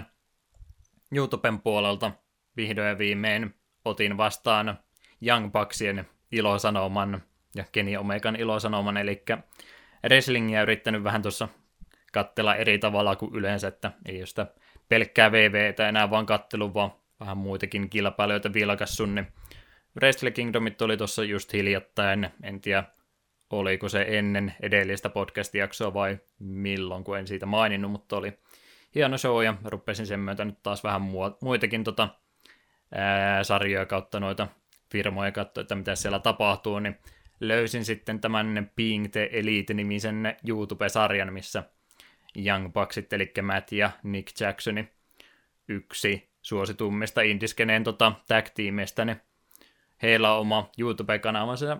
Se on vähän omituisella tavalla ja hauskalla tavalla tehty sarja, koska se käytännössä alkoi videologina heidän matkoistansa, kun ne tosiaan indiskeneissä on, niin ne paljon maailmaa kiertää Amerikasta, Japania, Australia ja Iso-Britanniaan, Etelä-Amerikkaan ja mitä muuta aika kiireisellä aikataululla menee, niin oli hauska katsoa sitten niiden matkailuisena samalla että missä kaikkialla ravintoloissa ja muualla käy, ja tietysti kun vapaa on, niin ne on tietysti semmoisia sympaattisia suuria persoonia, niin sillä tavalla se alkoi, ja siinä oli tosiaan sitten se Kenny Omegakin, joka on iso gameri, niin arkadeissa ja muualla Japanissa käynyt, niin niitä tietysti tämmöisenä itsekin paljon videopelejä pelaavana, niin oli kiva siinä katsella, ja sitten ne rupesi pikkuhiljaa, mitä eteenpäin se sarja meni, ne rupesi vähän sitten sitä omaa wrestlingin persoonaakin tuomaan siihen YouTube-sarjaan mukaan ja rupesi sitten tämmöisiä omituisia YouTube-tarinankaaria alkamaan muun muassa yhdessä kohtaa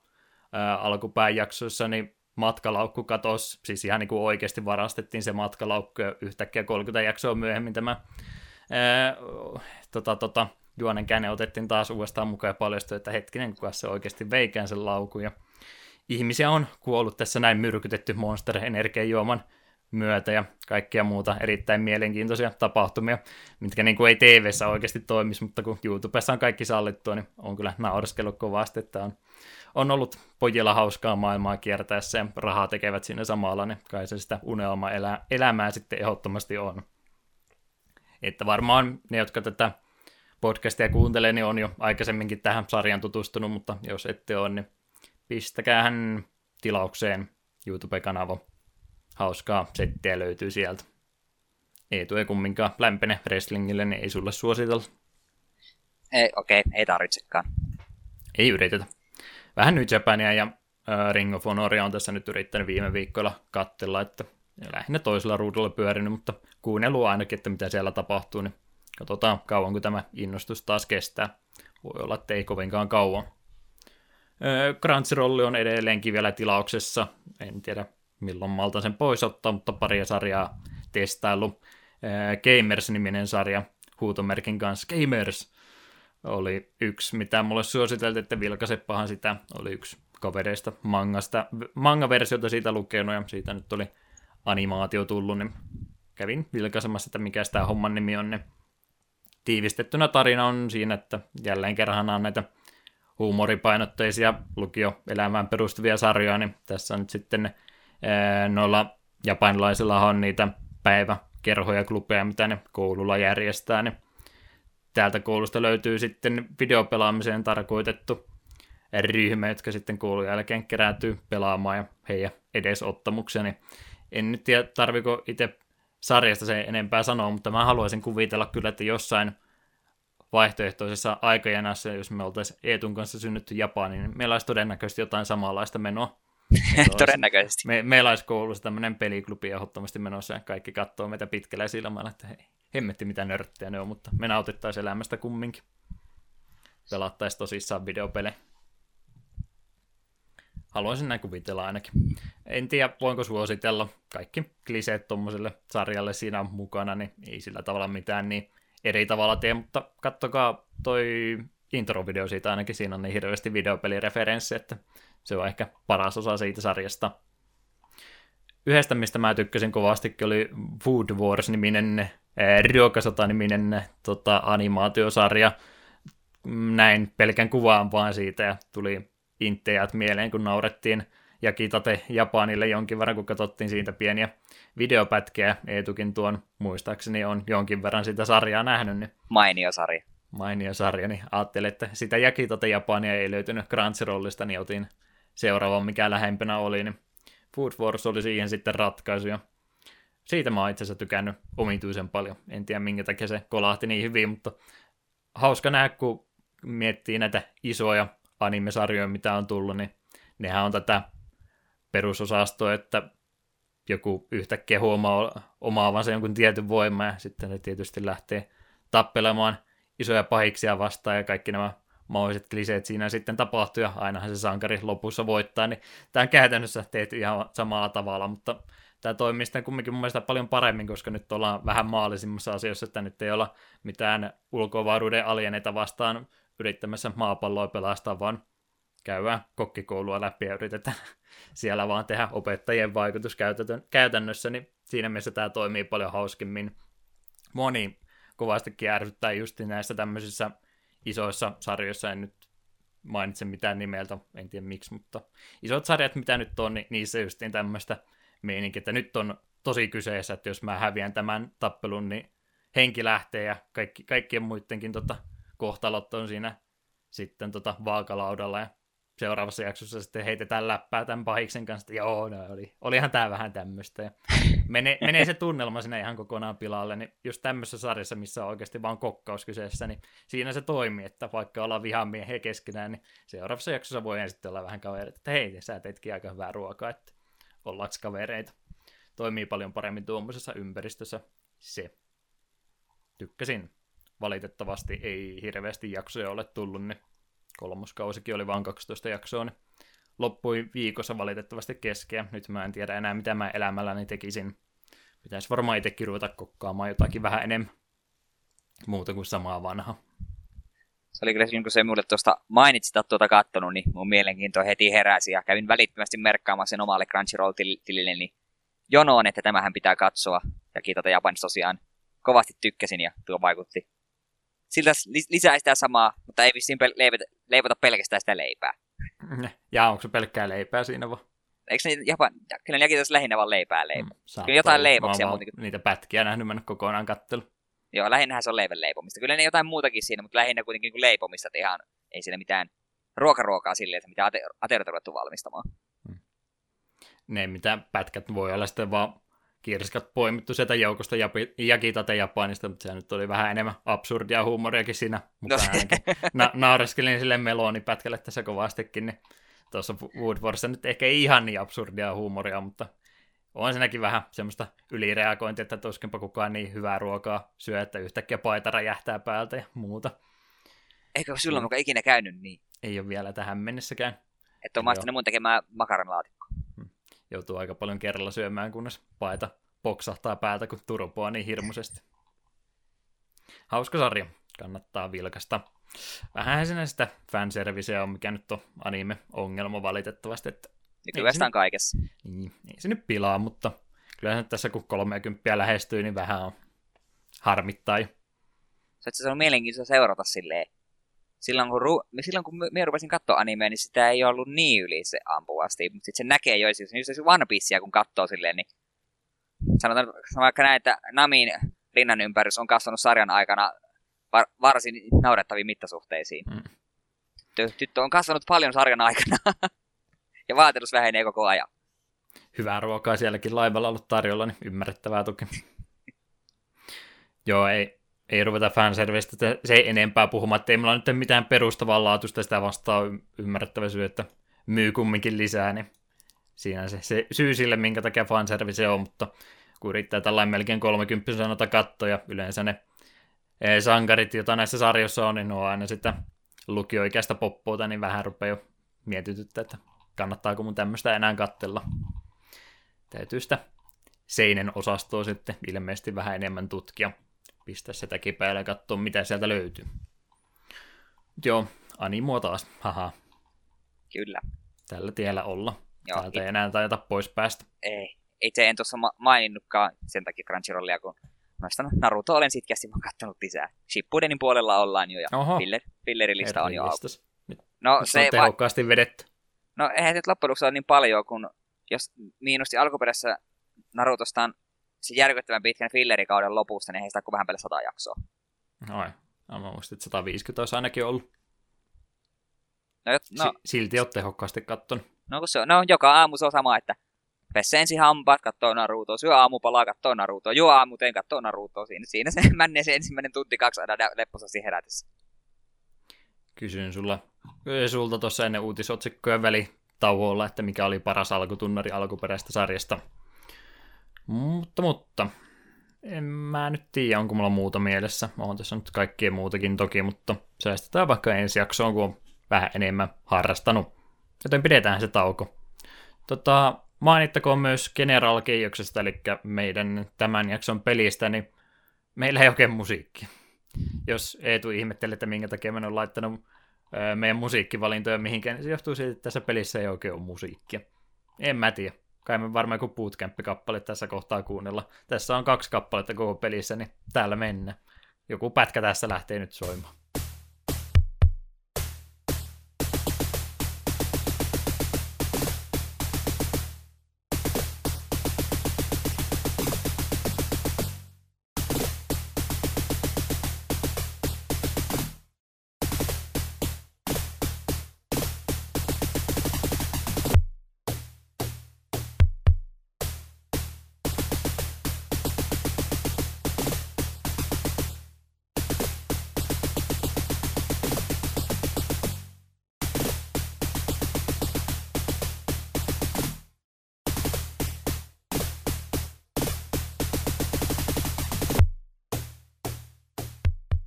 Uutisotsikoita olisi meillä varmaan seuraavaksi vuorossa, joita ainakin jonkin verran tässä kertynyt, niin ei muuta kuin Eetu.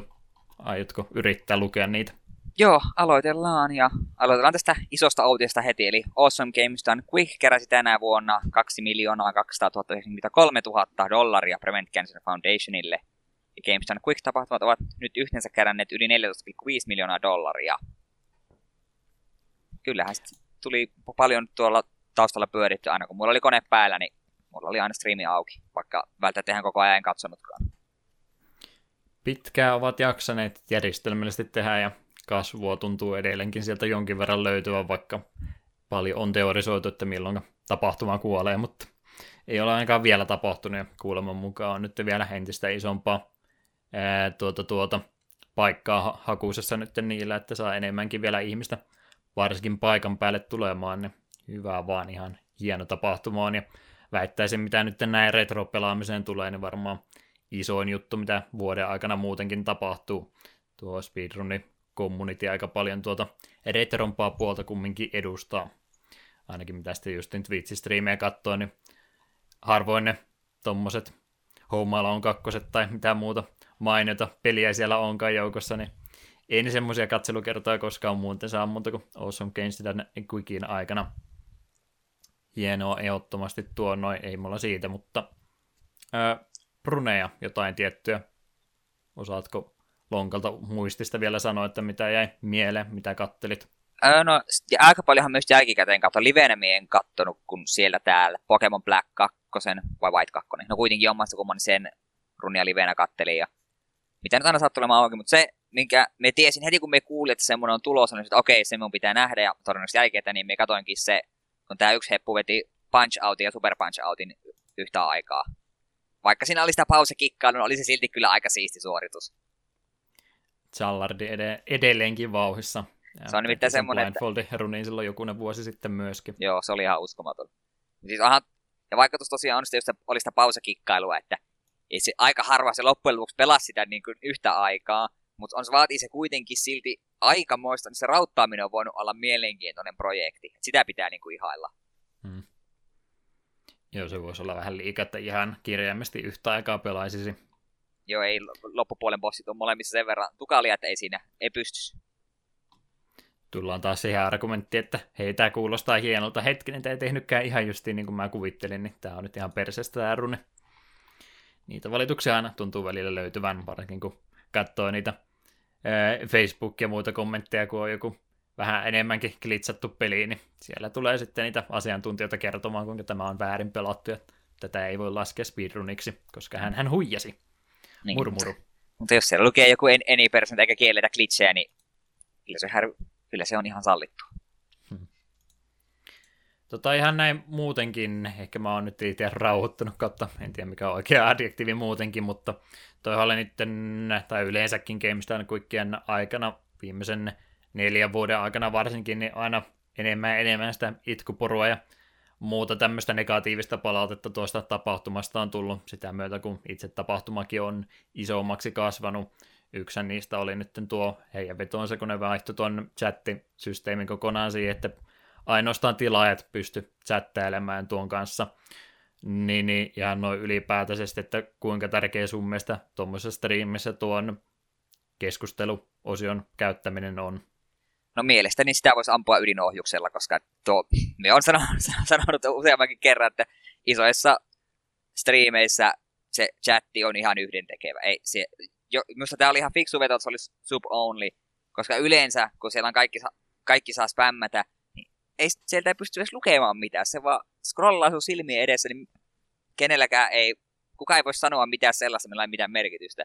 Ja yleensä mm. ne, ne, jotka on kuitenkin subannut, ne on yleensä sitä vähän fiksumpaa porukkaa, ne ei välttämättä tule pelkästään spämmäämään. Vaikka okei, okay, sitäkin kyllä näkyy paljon. Release plepsiä tuli niin paljon, että kyllä rupesi ahistamaan. Kyllä suurimmassa ajassa mulla oli chatti kokonaan poissa, kun ei. Mie, mie, mie en vaan siedä isojen tapa, no, tapahtumien chatteja, koska se on vaan pelkkää spämmäämistä. Plebejä ei vapautettu missään vaiheessa. Oikein. Niin, tota, en mä halua sanoa, että ei se ole, tai että se olisi täysin tarpeeton, koska onhan se tietysti, va- no siis pienempien kanavien kanssa se on paljon helpompaa kuin sieltä spämmiä ja muuta vähän vähemmän.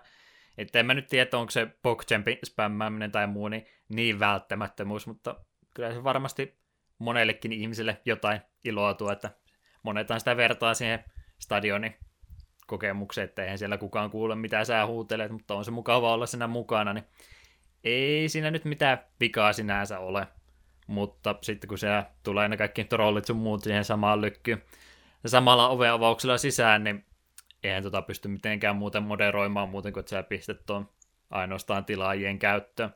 Ja mua se vähän harmittaa, jos kanava ylläpitää itse haluaa, että hei mä haluan toteuttaa tämän tällä tavalla, niin miksi sitä jatkuvasti valittaa? Kumminkin pystyy sitten, jos haluaa sen vapaan chatin tekemään, niin se voi tehdä johonkin muualle paikalle, mitä myöskin tapahtui pari kertaa. Ja arvaa, mitä sille tapahtui.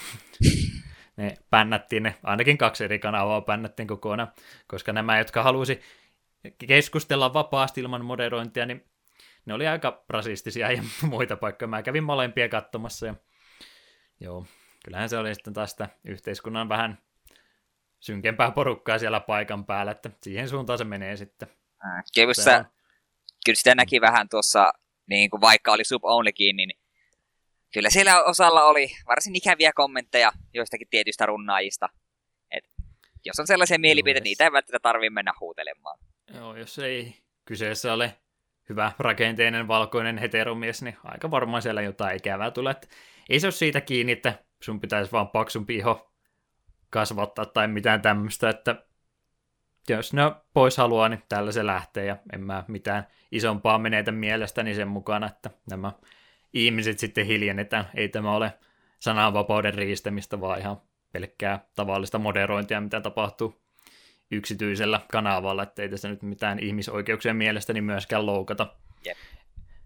Jotain statistiikkaa mä katsoin, että ilmeisesti oli nyt vähän katsojamäärä kumminkin keskimääräinen katsojamäärä oli kyllä pudonnut. En tiedä, onko se nimenomaan siitä kiinni, että oli vaan tilaajille chattia auki vai mistä, mutta jotain korrelaatiota tästä nyt ehkä pystyisi vetämään. Katsotaan, mitenkä Summer Gamesin kanssa ja sitten ensi vuoden Awesome Gamesin kanssa tapahtuu, että onko tällä mitään vaikutusta. En nyt ainakaan noiden lahjoitusten perusteella, niin päästiin pikkasen, juuri ja juuri päästiin tuon viime vuoden tapahtumaan ylitse, että voi tästä nyt olla montakin mieltä, että tämän perusteella voi sanoa, että ei haitanut näköjään lahjoitusten kanssa se ää, tilaaja chatin kanssa ollenkaan. Toiset voi sanoa, että no se ei kasvanut nyt enää ollenkaan, koska Super Only chatti pilasi kaiken.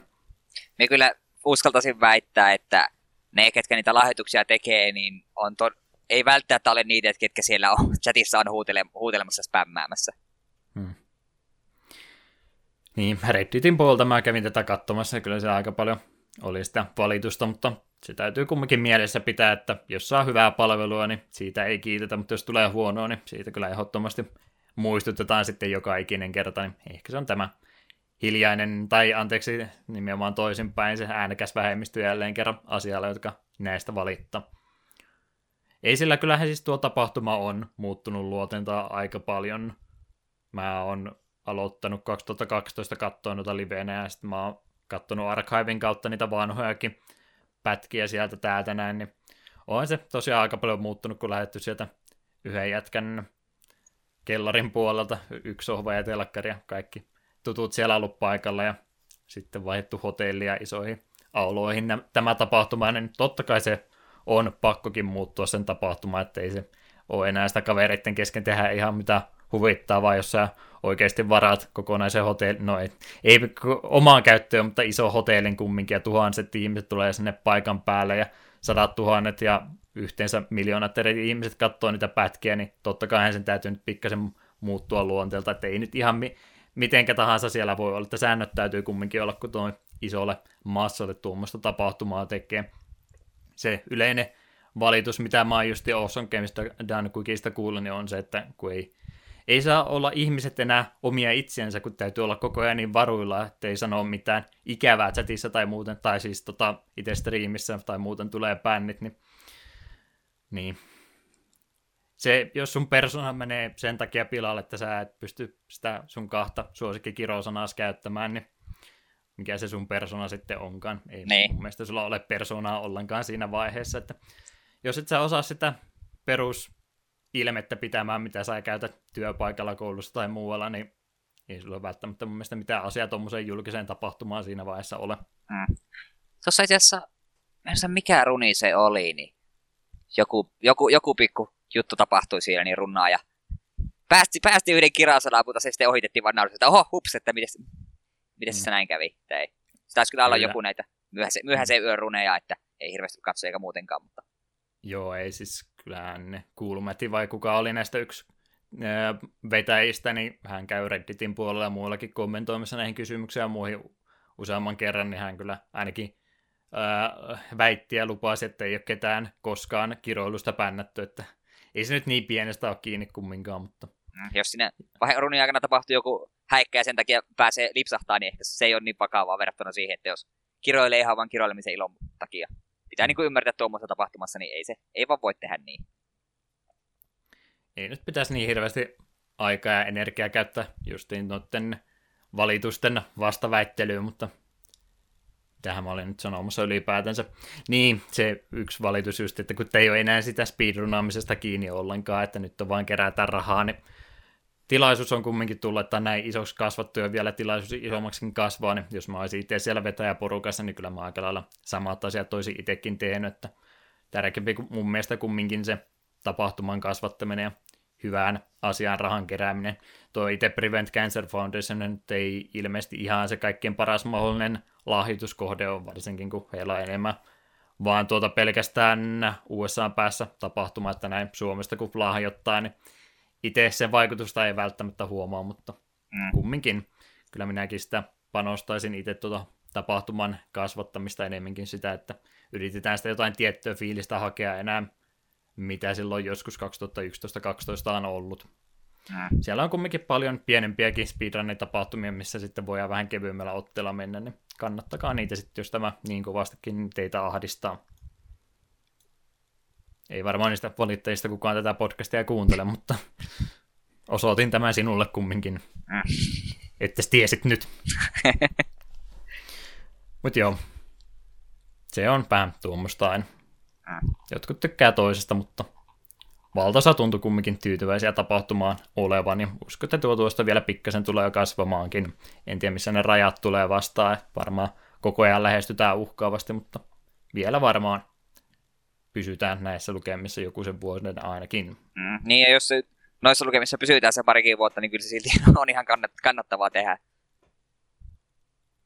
Jep, jep. Niin mähän en omia suosikkeja sanonutkaan. Mä tykkäsin vaan valittaa valittajista, niin en maininnut omia suosikkiruneja ollenkaan. Megamanin pelaajana ehdottomasti se Megaman 1, 2, 3 relay race, niin se oli kyllä varsin mainio, vaikka ehkä niitä kärkipaikan vaihoksia ei niin hirveästi siinä tapahtunutkaan, mutta pitkään, mitä nyt vaikka itse tuohon Megamanin Speedrunner Communityin itse osallistukaan, niin sivusta seuraan kumminkin, että tämä oli ollut jo vähän pisemmän aikaa työ alla tämä tap- juttu, että yritettiin kisata isommalla porukalla, varsinkin sitten kun tapahtui tämä Mario Makerin kisa tässä vuosi, puoli vuotta sitten, milloin se ikinä olikaan, niin silloin varsinkin laitettiin rattaita pyörimättä, nyt pitäisi Megamanistakin tuommoista saada. Se oli ehdottomasti yksi suosikkeja. Pitäisi mä tässä scrollailen näitä muita läpi, mitä täällä tapahtuikaan. Mm-mm. Sonic Adventure 2 kisa oli myöskin omituisen hyvä. Mega Man X4 aina ihana nähdä, koska se on salaa paras x peli. Mm, Kotti veti Arabian Nightsin hienosti jälleen kerran. Onhan siellä Awful Games Quick Blocki on tietysti aina kohta, kun tulee ne vähän surkeammat pelit siellä valokeilaan vihdoin ja viimein kaikkea hyvä. Jedi Academy runi, sanottakoon se vielä vaikka. Siinä nyt pari ainakin varmasti tulee tässä tulevien viikkojen aikana paljon tuolta YouTuben kautta näitä katsottua, mitä ei, mitä ei tässä spotannut. Jep. Se tässäkin yhtässä itse kanssa sellainen, paljon, paljon on sellaista, mitä pitäisi vielä katella, mutta ei ole vielä kerennyt. Dark Souls 3 runin mietin kesken, koska se oli eni. En Dark Souls minä jaksa katsoa eni runeja, minä haluan katsoa All Bosses. Ne on paljon mielenkiintoisempia. Joo, mä kattelin Dark Souls ja Bloodborne molemmat, ne oli ihan hyviä runeja kumminkin. Bloodborne me katoin kyllä, koska se oli All Bosses. Komea partamiehellä. Siis se oli. Eetukin punastui, vaikka partaniekka niekka onkin. Katsoin sitä, että ah, vielä joskus. Elämän tavoitteita. Joo, hieno tapahtuma. Ihan näin ylipäätänsäkin, niin tosiaan mä oon niitä aika ahkeraan kattonut järjestelmistä, vaikka livenä ei aina niin paljonkaan, niin sitten vuoden ja myöhemmin jälkeenpäin, niin kyllä tämä nyt on mun mielestä yksi parhaista moderneista GameStar kokeista, mitä pitkää aikaa ollut. Niin kiitokset ehdottomasti täältä päästä. Mutta joku toinenkin speedruni tapahtuma tässä olisi tulossa, niin haluatko siitä sanoa pari sanaa? Joo, Assembly Winter-tapahtumaan osallistuu jälleen kerran myös Speed Games United-ryhmä, Toinen viiva neljäs helmikuuta järjestetään tapahtuma sieltä reilut 25 speedrunia, pääosin kotimaisin pelaajien vetäminä. Ja tarkempi aikataulu löytyy speedrun.comin Speed Games United Winter 2018 osoitteesta. Kävitkö vilkaisemassa? En, ole, vielä, en ole vielä itse asiassa kereen, nyt voisin tässä. Nyt, nyt klikkaa tätä näin, kun mä muistan antaa sulle kotitehtäviä. Ai, ai, ai, ai, ai. Voi onneksi tässä livenä tehdä.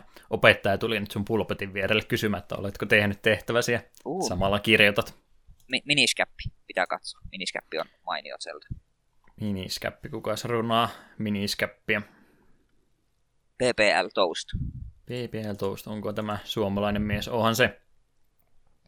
PPL Toast on myöskin runannut öö, Pop-Ai 2 Game Boy. Oh, oh nyt, nyt, nyt, nyt löytyi mikä pitää katsoa. Samuraiman vetää Odyssein. No sehän on tietysti yksi tärkeimpiä juttuja. Ja jos lähe, lahjoitus, lahjoitukset tulee tarpeeksi, niin vetää myös Sunshine heti perään. Oi että. Öö, Samuraimani ei varmastikaan podcastia kuuntele ainakaan vielä, eli ruveta markkinoimaan tässä näin, mutta täytyy kyllä sanoa, mitä striimi maailmaan tulee, niin yksi mukavimmista paluista kautta iloisista asioista, mitä on tapahtunut, niin on kyllä se, että Samuraimani on taas ruvennut aktiivisemmin striimaamaan. Muistan pitkiä aikoja Sansainin striimien kanssa katsoneeni, niin olihan se mukava, kun rupesi nyt taas Mariot maistumaan pitkästä aikaa. Kävin tuossa viime vuoden puolella, kun hän vielä ää, tuota, Overwatchiakin pelaali jonkin verran, niin harmitti vähän sen, kun oli kumminkin aika suosittu striimaaja aikanaan, ja sitten Overwatchia striimasi about 15 ihmisille, joista minä olin yksi aina välillä, niin ei se iskenyt ihan niin hyvin, mutta hienoa, että on jaksanut taas palata. Mukava mies ja hyvä pelaamaan. Juu, Samu on hyvä tyyppi. Öö, sitten on tällainen Crash Passista kahden pelaajan eni, se pitää katsoa. Ja Crash Team Racingista Any Warpless. Tässä on aika paljon samoja pelejä, mitä oli vuosi sitten. Mm, Rupean miettimään meidän ekaa vai tokaa jaksoa, niin meillä on melkein samat uutiset tässä putkeen, mutta vuosiluku vaan vaihtunut. Niin aika paljon samoja runeja kyllä kuin oli viime vuoden puolellakin, mutta se on ihan ymmärrettävää. Suomessa kumminkin ää, huomattavasti vähemmän speedrunimateriaalia kuin mitä tuommoisessa isossa tapahtumassa on, mihinkä tulee sitten ympäri maailmaa porukkaa, niin kaikilla on ne omat suosikkipelinsä, mitkä käy pelaamassa, niin eipä siinä mitään vikaa ole. Mieluummin pelaa niitä pelejä, mistä tykkää, kun väkisi yrittää vähän vaihtelua saada. Mm. Ja hei, mutta nyt kyllä osui vielä yksi tältä list, mikä on pakko katsoa ainakin, ainakin jälkikäteen. Hmm. Suomalainen Pjokst vetää Die by the Swordin. Ai että Die by the Sword on hyvä peli. Ihana aasin siltä, koska mä olin just siitä ensimmäisenä mainitsemassa. Mä, mulla, mulla on erittäin omituisia muistikuvia Die by the Swordista, koska me yritettiin epätoivoisesti läpäistä sitä peliä ja eihän sitä koskaan mitään tullut. Niin on jäänyt tämän pelin nimi elämään mieleen edelleenkin. En ole sen jälkeen pelannut koskaan, niin nyt mä oon tarkoituksella koskematta koko peliä ja katson, kuinka Bioksti vetää sen sitten sillä niin kuin sen pitäisi oikeasti vetää sitä. Ai että. Silloin kun sitä yritti aikanaan pelata, niin se tuntui maailman vaikeimmalta peliltä. Niin, no Ei meikä, sitä ollut, mutta siltä se tuntui. ei meikäkin sitä niin varsinaista singleplayeriä pelannut, me pelasin sitä arena-pelimuotoa, missä pääsi areenalla mätkimään kolme ain ohjaamaan mötkiä, mötkiässä turpaa. Se oli Mm. siistiä. O- Ogrella vede- vedellä luura, luurankoja areenan laidasta laitaan. Oi et. Joo, ei mitään taktiikkaa, menee vaan iholle ja hei meikkereitä rupeaa, mikä ikinä ase onkoon kädessä, että jotain hyvää tapahtuu, niin Hir, hirtai napäimiä he, heiluttaa villisti, niin tulee hienoja liikkeitä. kyllä, kyllä. Hyvin mainitsit ne, mitä itsekin piti. Kottihan siellä taas vähän hitmania vetää, niin se on aina hyvää. Ja Dela Jäniksellekin vaikka terkkuja vuosi sitten, kun tätä jaksoa tehtiin, niin mä innostuin Ease Origin runin myötä itse ekaa Easia speedrunaamaan. Niin nyt on näköjään samaa tulossa, niin täytyy vähän Dela Jänistä tukea käydä vilkaisemassa. Tuskinpä chattia samaan aikaan lukea. Tuolla on muuten myöskin toi Shin Megami Tensei, toi Synchronicity prologi, mitä mä puhuin tuossa syksymällä. Se oli se ilmanen peli, mikä PClle tuli, niin siitäkin on näköjään runi tulossa. Mä erittäin hetkellisesti harkitsin, että sitäkin voi speedrunata ja katsoin vähän reittiä, mutta enpä sitten aloittanut kumminkaan. Ei tuommoista ilmaista mainospeliä käytännössä, niin en kokenut, että mä sitä haluan vielä repertuaarini liittää. Hei, mä unohdin sen yhden pelin kokonaan. Mikä? Miksi et sä muistuttanut mua? Piti Awesome Games Cookin kautta puhua. Mikä? Ah, Eli niin. Y- yksi tärkeimmistä jutuista, mitä Awesome Games Cookissa oli, niin oli tämä äh, Striderin Nessi-version tutoriaali, missä pistettiin ihminen, joka ei ole Strideria aikaisemmin pelannutkaan, niin opettelemaan sen speedrunia, ja hyvinhän se oppia. Mä ajattelin, että olipas muuten lahjakas nuori mies, että ei toi varmaan noin helppoa ole, ja kävin itse kokeilemassa, että hetkinen, tämähän on muuten aika helppoa, että käytännössä ainoa vaikea asia Striderin NES-versiossa on se, että pitää se chippi opetella.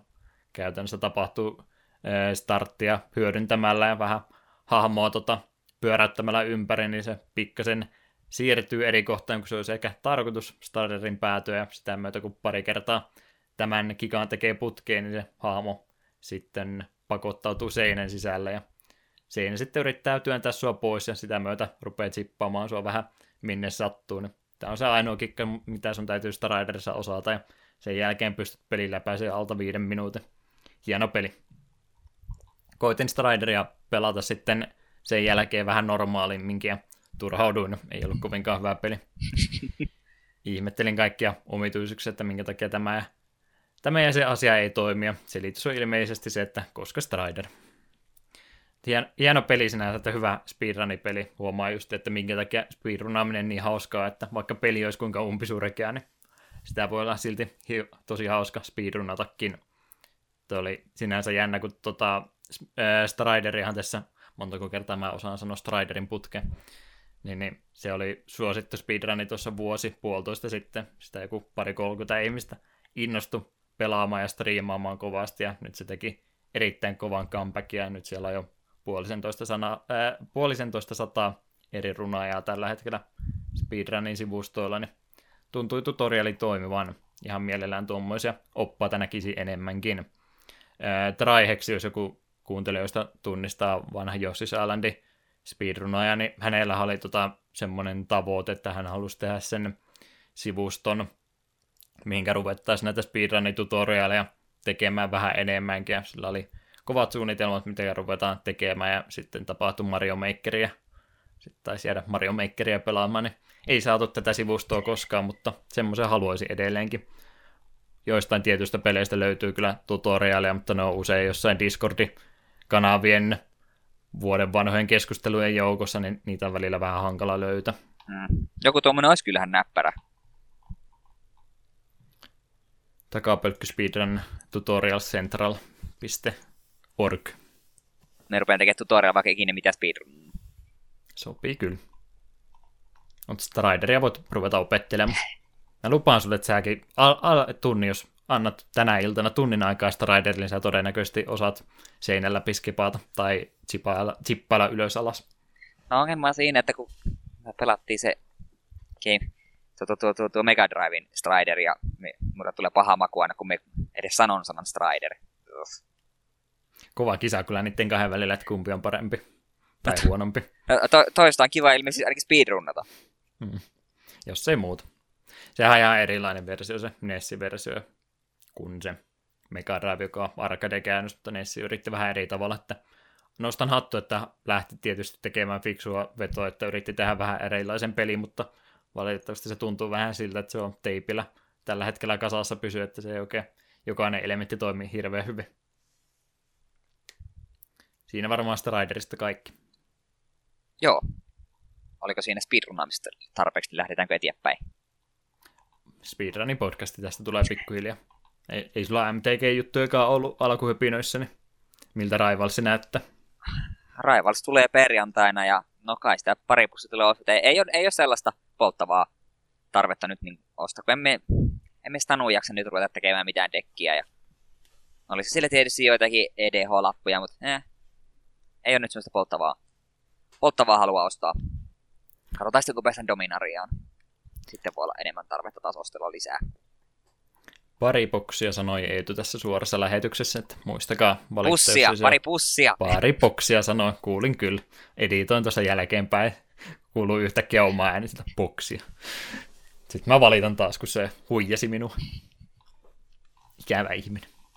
Oh. Joo, eiköhän mennä eteenpäin. Joo. Joo, viime jaksossa me mainittiin tämmönen CES 2018 tapahtumamessut.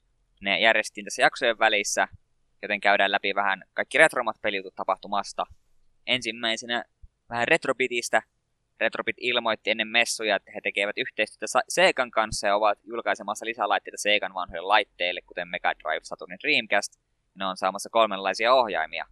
Tämä löytyy, saa perusohjaimia, joita voi käyttää alkuperäisten laitteiden kanssa suoraan, USB-versiot, jotka on tarkoitettu PC-pelaamista varten, ja Bluetooth-ohjaimit, joita voi käyttää PC-pelaamiseen sekä vastaanottimien kanssa myös alkuperäisessä laitteessa.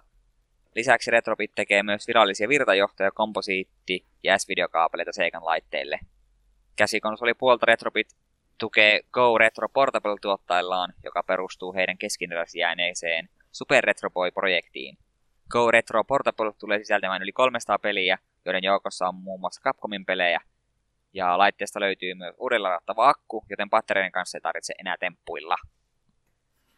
Pistetäänkö siihen vaikka poikki? Ehkä voisi tässä kohtaa. Loppuu happi sulta muuta. Joo. Niin, se oli tosiaan huhuissa ollut, että siellä jotain Sega-juttu on tulossa, ja vaikka monet sitä konsolia toivikin, niin tämähän se oli mitä ne lupaili, että lisälaitteita tulossa. Ja ohjaamia erilaisia. Muistatko yhtään Mega Drive Saturn Dreamcastin ohjainta, että haluaisitko mitään käyttää PC-pelaamista varten? No, Mä en no. nyt ainakaan Segan ohjaimista koskaan niin hirveästi välittänyt. No, me on niin paljon pelannut Street of Ragea ja Sonic 1 ja Earthworm Jim 2 Mega Drive-ohjaimella, että kyllä se on on, onhan se kyllä kädessä vähän hassu. Hmm. Mutta en mä kyllä pahakseni pistäisi, jos niitä li- lisää, kun mulla on tuo meidän, meidän van, minun ja veljen vanha tuo, tai tarkoitella niin veljen vanha Mega Drive löytyy tuolta. Niin siinä ei ole kun käytännössä yksi toimiva ohjain, niin voisi joskus siihen toisen ohjaimen ostella ja pistellä vaikka joskus telkkuun kiinnikin.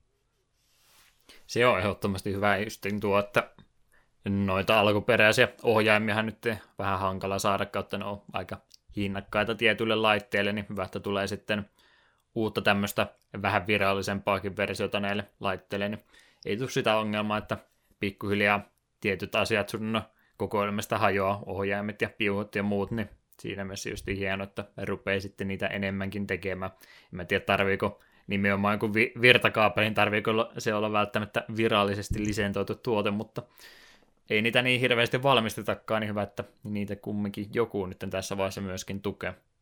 Jep.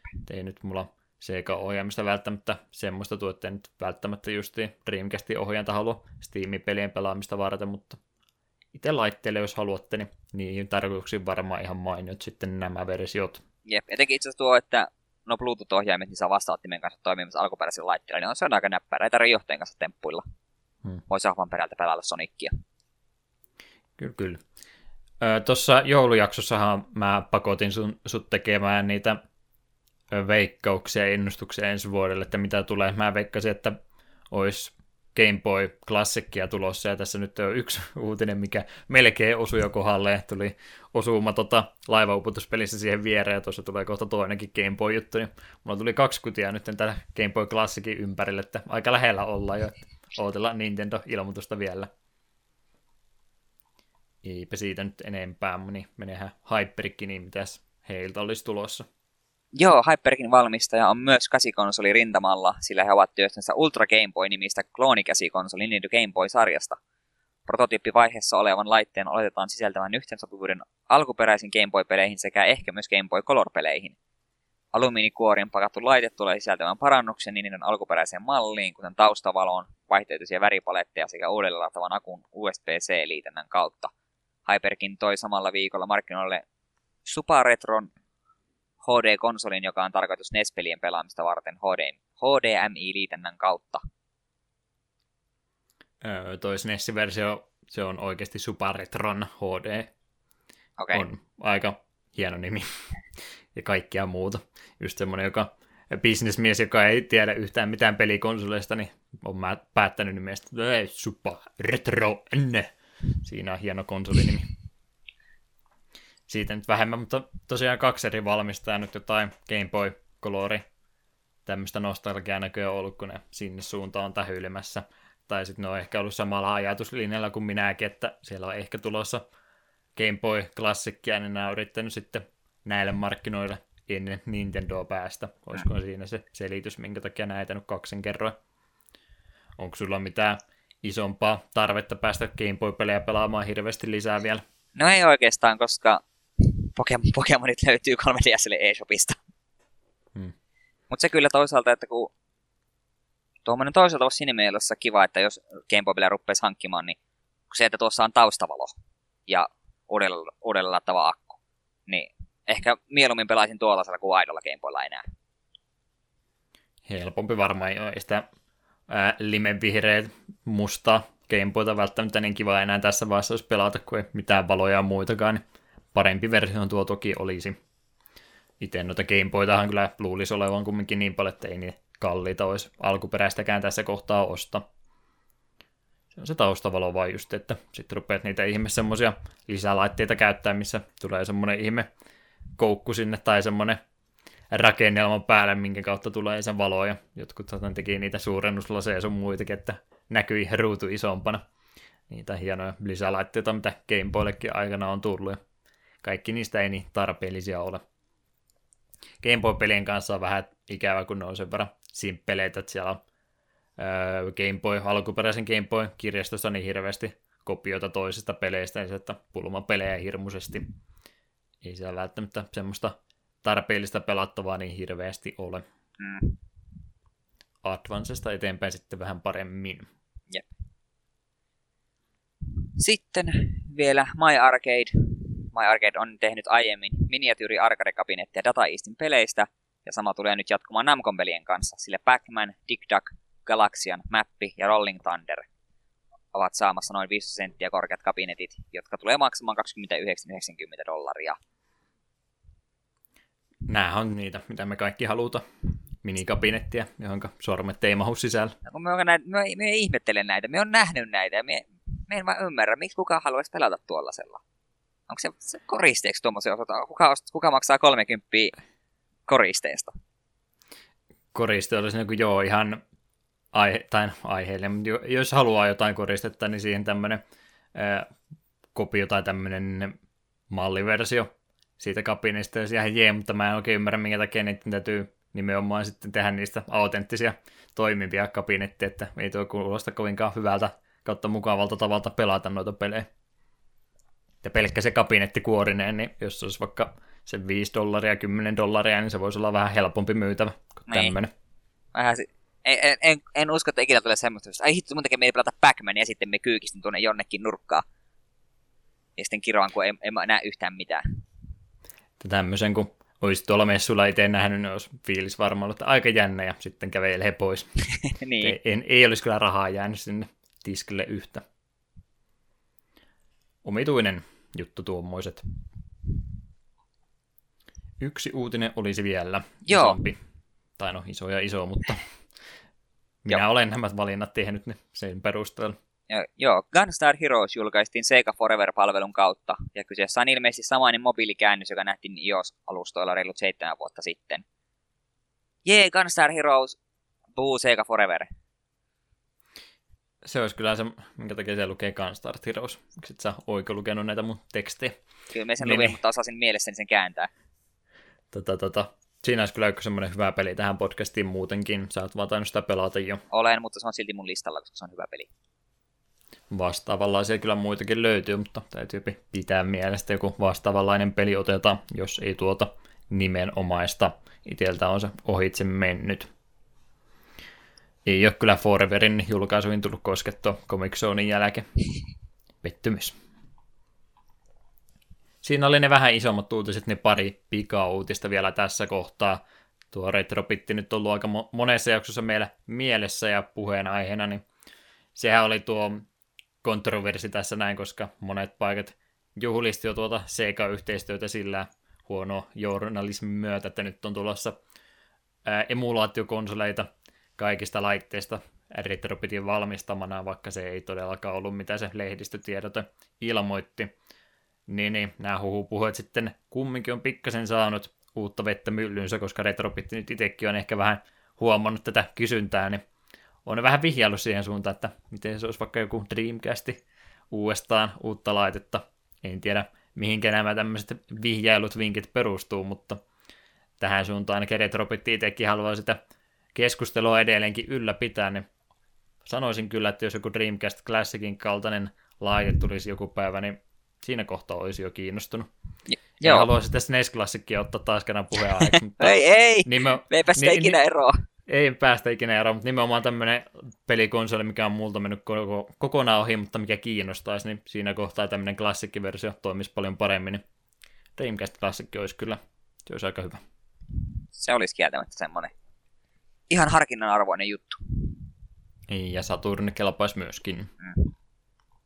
Kalliita pelejä noin tuolta huutonetin kautta lähteä ostamaan kumpaakaan enää tässä vaiheessa. Toinen pikauutinen. Tuossa oli Segan mainiota markkinointia tapahtunut viime viikolla. He julkaisivat tämmöisen kryptisen viestin, linkkasivat ymmärtääkseni pelkän kuvan vaan tämmöistä hehkulampusta ja päivämäärä 16. ensimmäistä 2018 ja totta kai huhumylly alkoi siinä kohtaa pyöriä kovaa vauhtia juhlitti, että nyt tulee Sega takaisin konsolimarkkinoille ja ties mitä muuta hienoja. Lopputulos oli se, että siellä tulee Two Point Hospital-niminen peli. Odotukset oli aika korkealla ja ne alitettiin aika komeasti. Nyt tarkennettakoon ehdottomasti siis kiitos myöskin Hasukille tuonne meidän Discordin puoli, joka muistutti, että se on Bullfrog ja Lionhead Studiosin poppoiden tekemä tämmöinen, miksi mä osaan suomea jälleen kerran ollenkaan, sairaala on suomen kielen sana, jota en jostain kumman syystä ole käyttänyt pitkään aikaan, niin, niin Teme Hospitalin tekijöiltä, mikä on mun yksi suosikki lapsuuden ajan tämmöisistä naksuttelurakentelupeleistä, niin heidän tekemä peli, ja sen kyllä siitä olisi voinut päätellä tuosta itse trailerista, koska se oli aika vastaavan kaltainen näköinen. Tietysti vähän modernimman näköinen, mutta kumminkin sama mentaliteetti tuossa pelissä. Niin ei siinä mitään vikaa, hyvä, että tekevät toisen vastaavanlaisen pelin, koska alkuperäinen kumminkin niin hieno tekeille on, mutta enemmän ehkä tässä harmittaa se, että oli niin ylimaalaisia viestejä, että mitähän sieltä mahtaa olla tulossa, ja tämä oli sitten se, mitä tuli, niin sieltä löytyi YouTuben puolta vähän pettyneitä kommentteja sitten enemmänkin. Ei tämä ole retrompi uutinen, mutta halusin vaan Teme Hospitalista puhua. Hieno peli. Joo, tämä siinä mielessä oli jännä, että jos ne olisivat vaan ilmoittanut, että hei me nyt on tulossa tämmöinen, niin kaikki että jee, vähän hienoa, mutta se, että kun ne hypetettiin tällä tavalla, että Haa, jotakin salaperäistä on tulossa, sitten se oli vain tämä, niin se oli vähän hmm. erikoinen peto. Markkinointimoka mielestäni tuommoinen väärällä ja alalla lähtetään eteenpäin, mutta syksy tänä vuonna niin pitäisi sitten Teme Hospitalin seuraajaa olla tulossa. Täytyy alkuperäistä taas pitkästä aikaa pelata, boksautella niitä päitä. Se on se paras asiakas, jolla on semmoinen hirmuisen kokoinen pää ja lääke kautta parannuskeino siihen, että boksautetaan neulalla se pää vähän pienemmäksi. Kuuluu box. Hauskaa. Mitäs sitten seuraavaksi? Se tärkein. Tärkein. Hashtag Dragsterwatch kakkosversio vuodelta 2018. Ei mulla kyllä raportoitava oikeastaan ole. 233 sivua tällä hetkellä on keskustelua tästä Dragster-jutusta ollut. Ja Awesome Games Cookiesahan tämä meemi nyt on taas hiukan, eli koska ne Omnigamerit sun muut, jotka tätä harrasti, niin taisi olla aika moni heistä myöskin paikalla. Mega Man 1, Speedrunner ja Cool Kid toi myöskin Dragster-nimisiä karkkeja Ruotsista mukanansa tuliaisena vierailleen. Niin Dragster, aina ajankohtainen asia. Ehkä joskus ratkaisua tulee, mutta se ei ole myöskään tänä päivänä se päivä. Rommahackingia oli noita rommahäkkejä vähän enemmänkin ja muuta, mutta mä oon enemmänkin tykännyt puhua näistä käännösprojekteista parihan siellä joukossa oli viime viikkona tullut, niin mainittakaa on Eetun sanoin vielä. Joo, ensimmäinen on Asunsia Matsue no Yuka, Yubaku Asunsia Stuff of Sealing Xin Entertainmentin tekemä roolipeli Pleikkari 1 vuodelta 97. Hieman suikodenia muistuttava peli jo luo pelin aloittaessa uuden maailman, joka, joten joka pelikerta on hieman erilainen. Se on vähän niin kuin Rokuelike. Rokuelike ja suikodenia muistuttava. Mikä, tää, tähän kuulostaa ihan hyvältä, mutta en, en sitten tiedä, miten hyvä loppujen lopuksi on. Öö, hirmuisesti tuohon aikaan kumminkin roolipelejä konsoleille tullut Japanista ja kaikkia niistä ei ole lokalisoitu yleensä sen takia, että parhaat valittu päältä, niin oletan, että ei välttämättä ole semmoinen tekeille, mitä välttämättä pitäisi pelata. Todennäköisesti. Mutta sitten tämä toinen on musta varsin mielenkiintoinen. Biohazard, kiinalaisen tekemä remake ensimmäisestä Resident Evilistä Nessille. Pelin on tehnyt Fuso Wakesin Computer Science teknologi, joka on vastuussa lukuisista kiinalaisista bootleg-peleistä – Katoitko linkkiä, mä laitoin sulle, mitä kaikkea on tehnyt. Mä ollaan muistaakseni jokuisesta näistä puhuttu aikaisemminkin, mutta en ole vain tekijää ottanut aikaisemmin esille. Tuo bootleggames.wiki ja linkki tuossa noin. Hirmuinen määrä niillä kyllä pelejä siellä on ollut, mutta En tiedä, kai se on ilmeisesti kannattava ollut, koska tämä Biohazard remakekin oli muistaakseni 2003 väitti ainakin tuo käännösprojektin sivusto, että silloin tullut ulos. Se on ollut Nessi pitkäikäinen konsoli tuolla Kiinan puolella sitten ilmeisesti. Mm. Ne remakeit on varsin mielenkiintoisia. Tosi nyt kun rupeaa miettimään Resident Evil remake, niin eikö se ole vaan Sweet Home? Aika lähellä taitaa olla.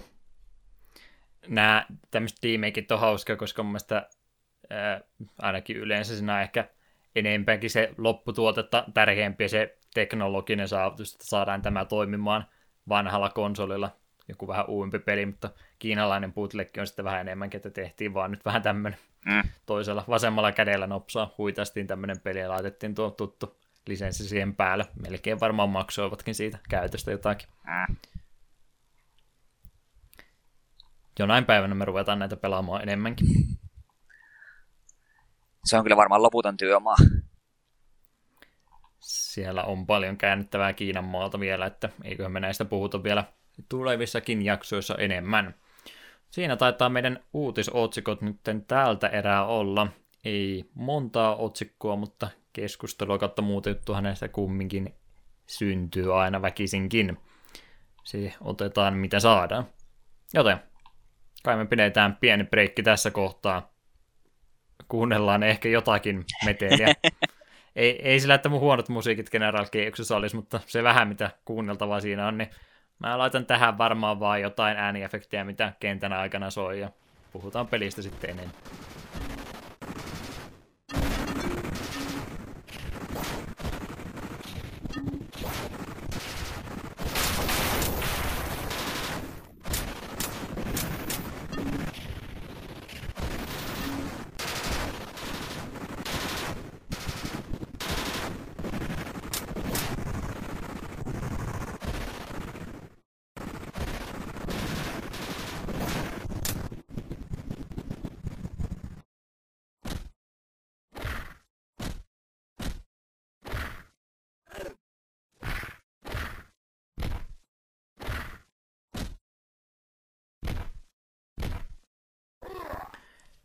27. jakso takapölkkyä tässä tällä hetkellä menossa ja Mega Driven puolelle Sega Genesis tuolla Pohjois-Amerikan maalla laitteen nimi. Ja General Chaos olisi sitten meillä tuolta laitteelta käsittelyssä vähän tuntemattomampi peli tällä kertaa. Eetu oli tämän valinnut. Miten perustelet tätä valintaasi? Tämä on näitä pelejä, mitä joskus tuli emulaattorilla vähän testattu. Jo, jostain syystä vaikka sitä ei ikinä tullut pelattua kuin ihan pari minuuttia, sitten jotenkin tämä jäi aina niin kuin mieleen kummit. Nämä välillä potkut, että hei, se yksi hauskan näköinen peli, että pitäisikö sitä taas kokeilla. Niin nyt sitten kerrankin sai pakotettu tässä pelaamaan sitä vähän enemmänkin kuin sen viisi minuuttia. Sen perusteella. Sen perusteella. En tiedä, onko tätä nyt sitten täällä Euroopan maalla ikinä julkaistu. Vähän huonosti löytyy informaatio tästä kyseisestä pelistä. Ei edes Wikipedia-artikkeli kerro muuta kuin 94 julkaisuvuoden kyseiselle pelille, että mahtaako tätä sitten olla julkaistu muualla ollenkaan. Kysymysmerkiksi jääköön. Mutta Pohjois-Amerikassa ainakin tuo peli on tosiaan 94 julkaistu. Tekijöinä olisi tämmöinen porukka kuin Game Refuge Inc., mikä ei välttämättä tänä päivänä niin paljon painoarvoa ole itse studiolla, eikä nuoremmat pelaajat välttämättä, kuten minäkään, niin itse tekijöille tarpeeksi kredittiä osaa antaa, mutta kerrottakoon kumminkin, eli 92 vuonna perustettu yritys olisi kyseessä, jonka toimistot on tuolla Illinoisin puolella. Ja tämä yrityksen on perustanut tämmöiset kaksi veijereä kuin Brian Colin ja Jeff Nauman. Ei ehkä tosiaan sano nuoremmalle pelaajalle niin hirveästi, mutta oman aikansa tekijöistä ne kumminkin aika tunnettuja henkilöitä kyseessä. Muun muassa Rampakin ja Ark Rivalsin ovat nämä kaksi kehittäjää tehneet aikanansa ja muutenkin ison profiili ihmisiä olleet tuolla arcade-puolella aikanansa Midwaylle paljon pelejä tekivät, tekivät aikanansa, eli oikeastaan siellä kohtaa ovat tämän oman maineensa keränneet. Myöhemmin sitten tosiaan, kuten monet muutkin aikansa tekijät, niin, jotka eivät tuolta pelin kehityspuolelta pois lähteneet, niin ovat sitten siirtyneet konsolipuolelle, ja varsinkin sitten 2000-luvun tällä puolella, niin tietysti monet heistä on noita puhelinpelejä, muitakin tehnyt, kasinopelejä, ties mitä muuta heidän tuolta kotisivultansa tietoa löytyy. En tiedä ihan tarkkaan, mitä nämä kasinopelit sun muut tarkoittaa. Mulle tulee ehkä mieleen justiin APC ja muut asemat, mitä Suomessakin on, niin siellähän jossain paikoissa pöydän päässä semmoisia tabletteja tai kosketusruutuja, missä on sitten jotain tiettyä pelattavaa rahaa vastaan. Olisiko jotain tämmöistä kyseessä ehkä? Se voi olla. Mutta paljon ovat pelejä tehneet. Ehkä ne tärkeimmät pelikulttuuriin, mitä vaikutus, vaikutusta ovat tehneet, ne on tapahtunut tuolla arcade-puolella, mutta aktiivisia kehittäjiä ovat kumminkin yhä tähän päivään asti ollut tai olleet. Ehkä pelien luonne on vaan siinä vuosien muut, muuta, muuta myötä, vuosien myötä. Suomen kieli jälleen kerran tekee tepposet.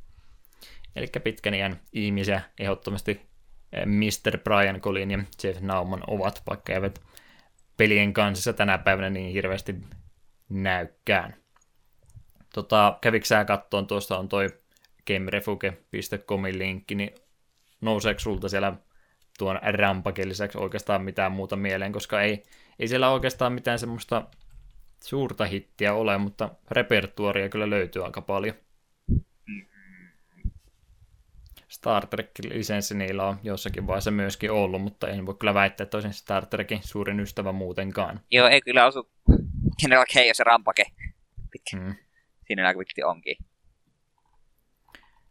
Että on semmoista pientä, näppärää, hauskaa peliä, mutta ei siellä tosiaan semmoista superhittiä tuolla enää konsolipuolella ole, ole tullut, että huomaa ehkä heidän tuo pelikehitystaustansa justiin tuota arcade puolelta, että semmoista vähän pienempää peliä yleensä kyseessä, mitä he ovat tehneet.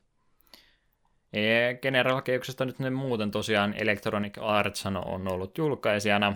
Kuten puhuttiin, kehittäjä ohjelmoinnista vastanneet nimenomaan Brian Colin ja Jeff Nauman.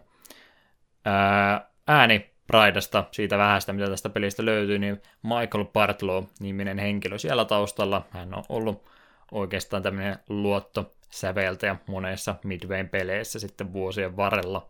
Viime vuosina ei niin hirveästi enää löytynyt, mutta 80-luvun lopu ja 90-luvun puoleen väleästi, niin aika paljon hänenkin repertuaristaan tuota musiikkisävellyksiä löytyy.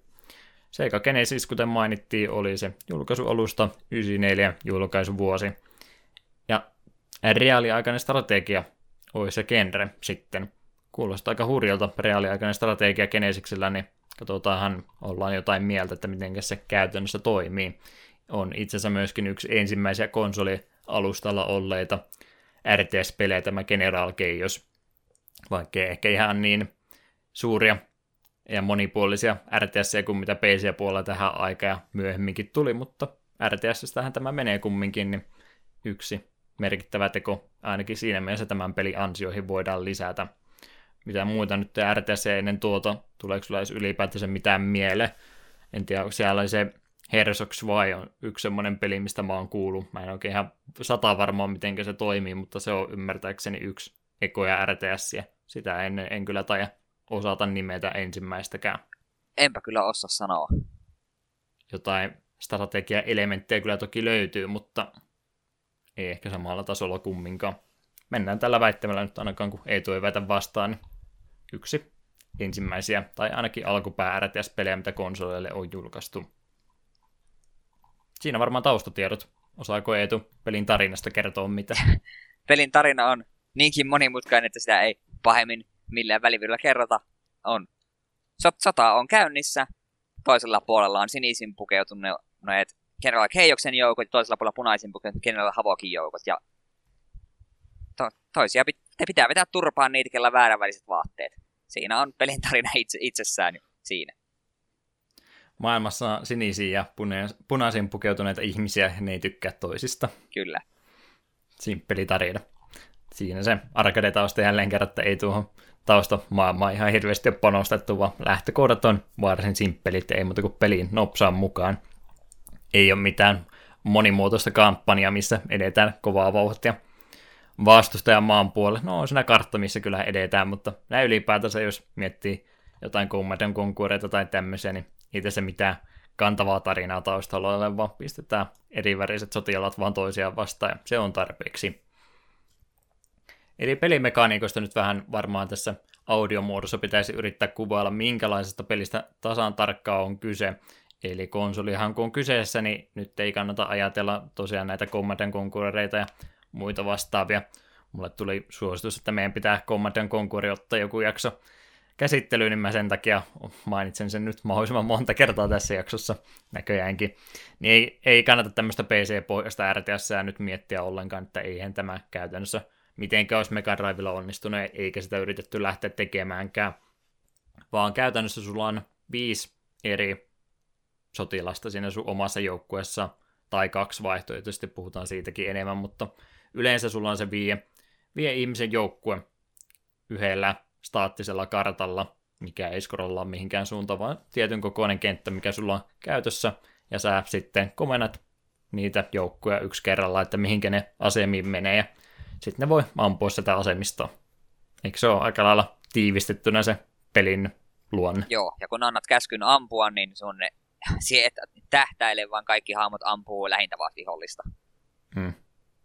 Vaikka kuinka yrität epätoivasti rämpyttää, että ammusta, ammusta liekin heiti jätkää siinä vieressä, mutta tekoäly on mitä on, niin kyllä ne välillä ampuu sinne minne käskeekin, mutta yleensä ne menee oma tahtonsa mukaan, ja sillä tavalla tämä peli on lähinnä rakennettukin, että tässä nyt ei ole mitään mikromanageroinnista kyse, vaan semmoisia isoja, simppeleitä komentoja tehdään, vaan että sä tonne, sä tonne ja ampukaa. ampukaa niin vaan perkeleesti. Mm. Eli tosi simppeliksi tämä on tehty aika paljon menee tuon peli oman tekoälyn varassa, että ei pysty tämmöistä tie, tarkkaa komentelua tekemään, vaan nimenomaan hahmojen tai noiden joukkojen sijoittamisella, niin se on se iso vaikutus, mitä itse pelaaja pystyy kenttien aikana tekemään ja muu sitten jätetään luoja huoma toivotaan, että ei mitään ikävää tapahdu. Välillä tapahtuu kumminkin. Eli eri hahmoluokkia, aika lailla siitäkin kiinni, että minkälaisen kokoonpanon sä otat sinne mukaan. Niitä ei voi valitettavasti itse valita, vaan sulle annetaan yleensä kolme erilaista tiimikokoonpanoa, tai sitten vaihtoehtoisesti kahden kommandon joukko. Mä tuossa ennen podcastia alkua yritin mahdollisimman paljon näillä kommandoilla pelata. Koitiko sä sitä vaihtoehtoa ollenkaan? Me kokeilin pari kertaa sitä, että minä en ymmärrä mitä hy- hyötyä tästä pitäisi saada, että sulla on kolme tyyppiä vähemmän kentällä. Hmm.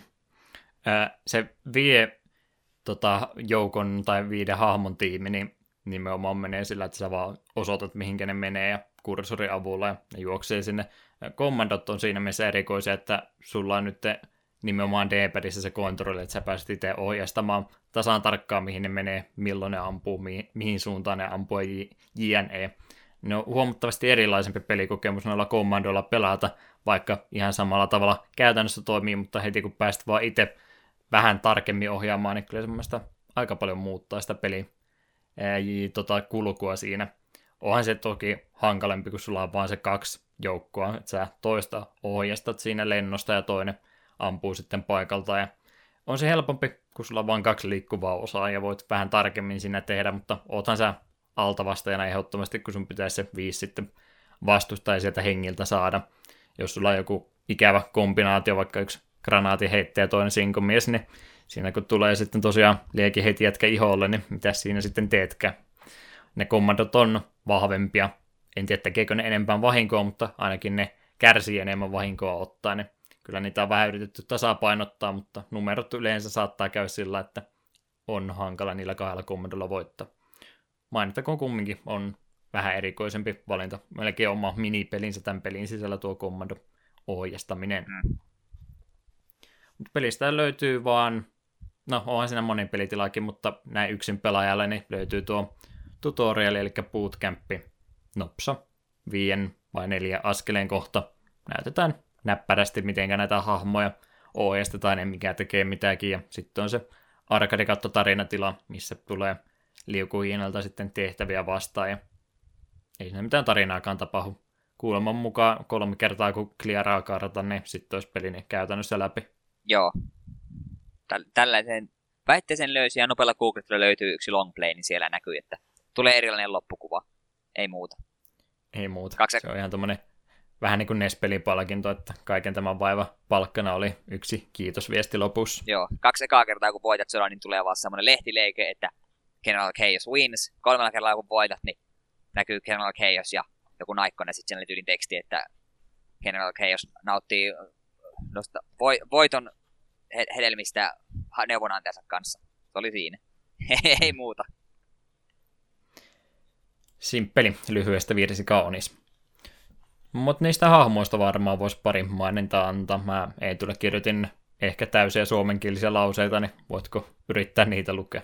Joo, eli tosiaan viisi klassia. Ensimmäinen niistä on Gunner, joka on perussoltu, jolla on rynnäkkökivääri, sillä medium range ja se ampuu kohtalaisen hyvällä tulinopeudella. Mutta silloin tällöin käy niin, että Gunnerin ase jumittuu ja sit, sit, sitten sitä ollaan kusessa.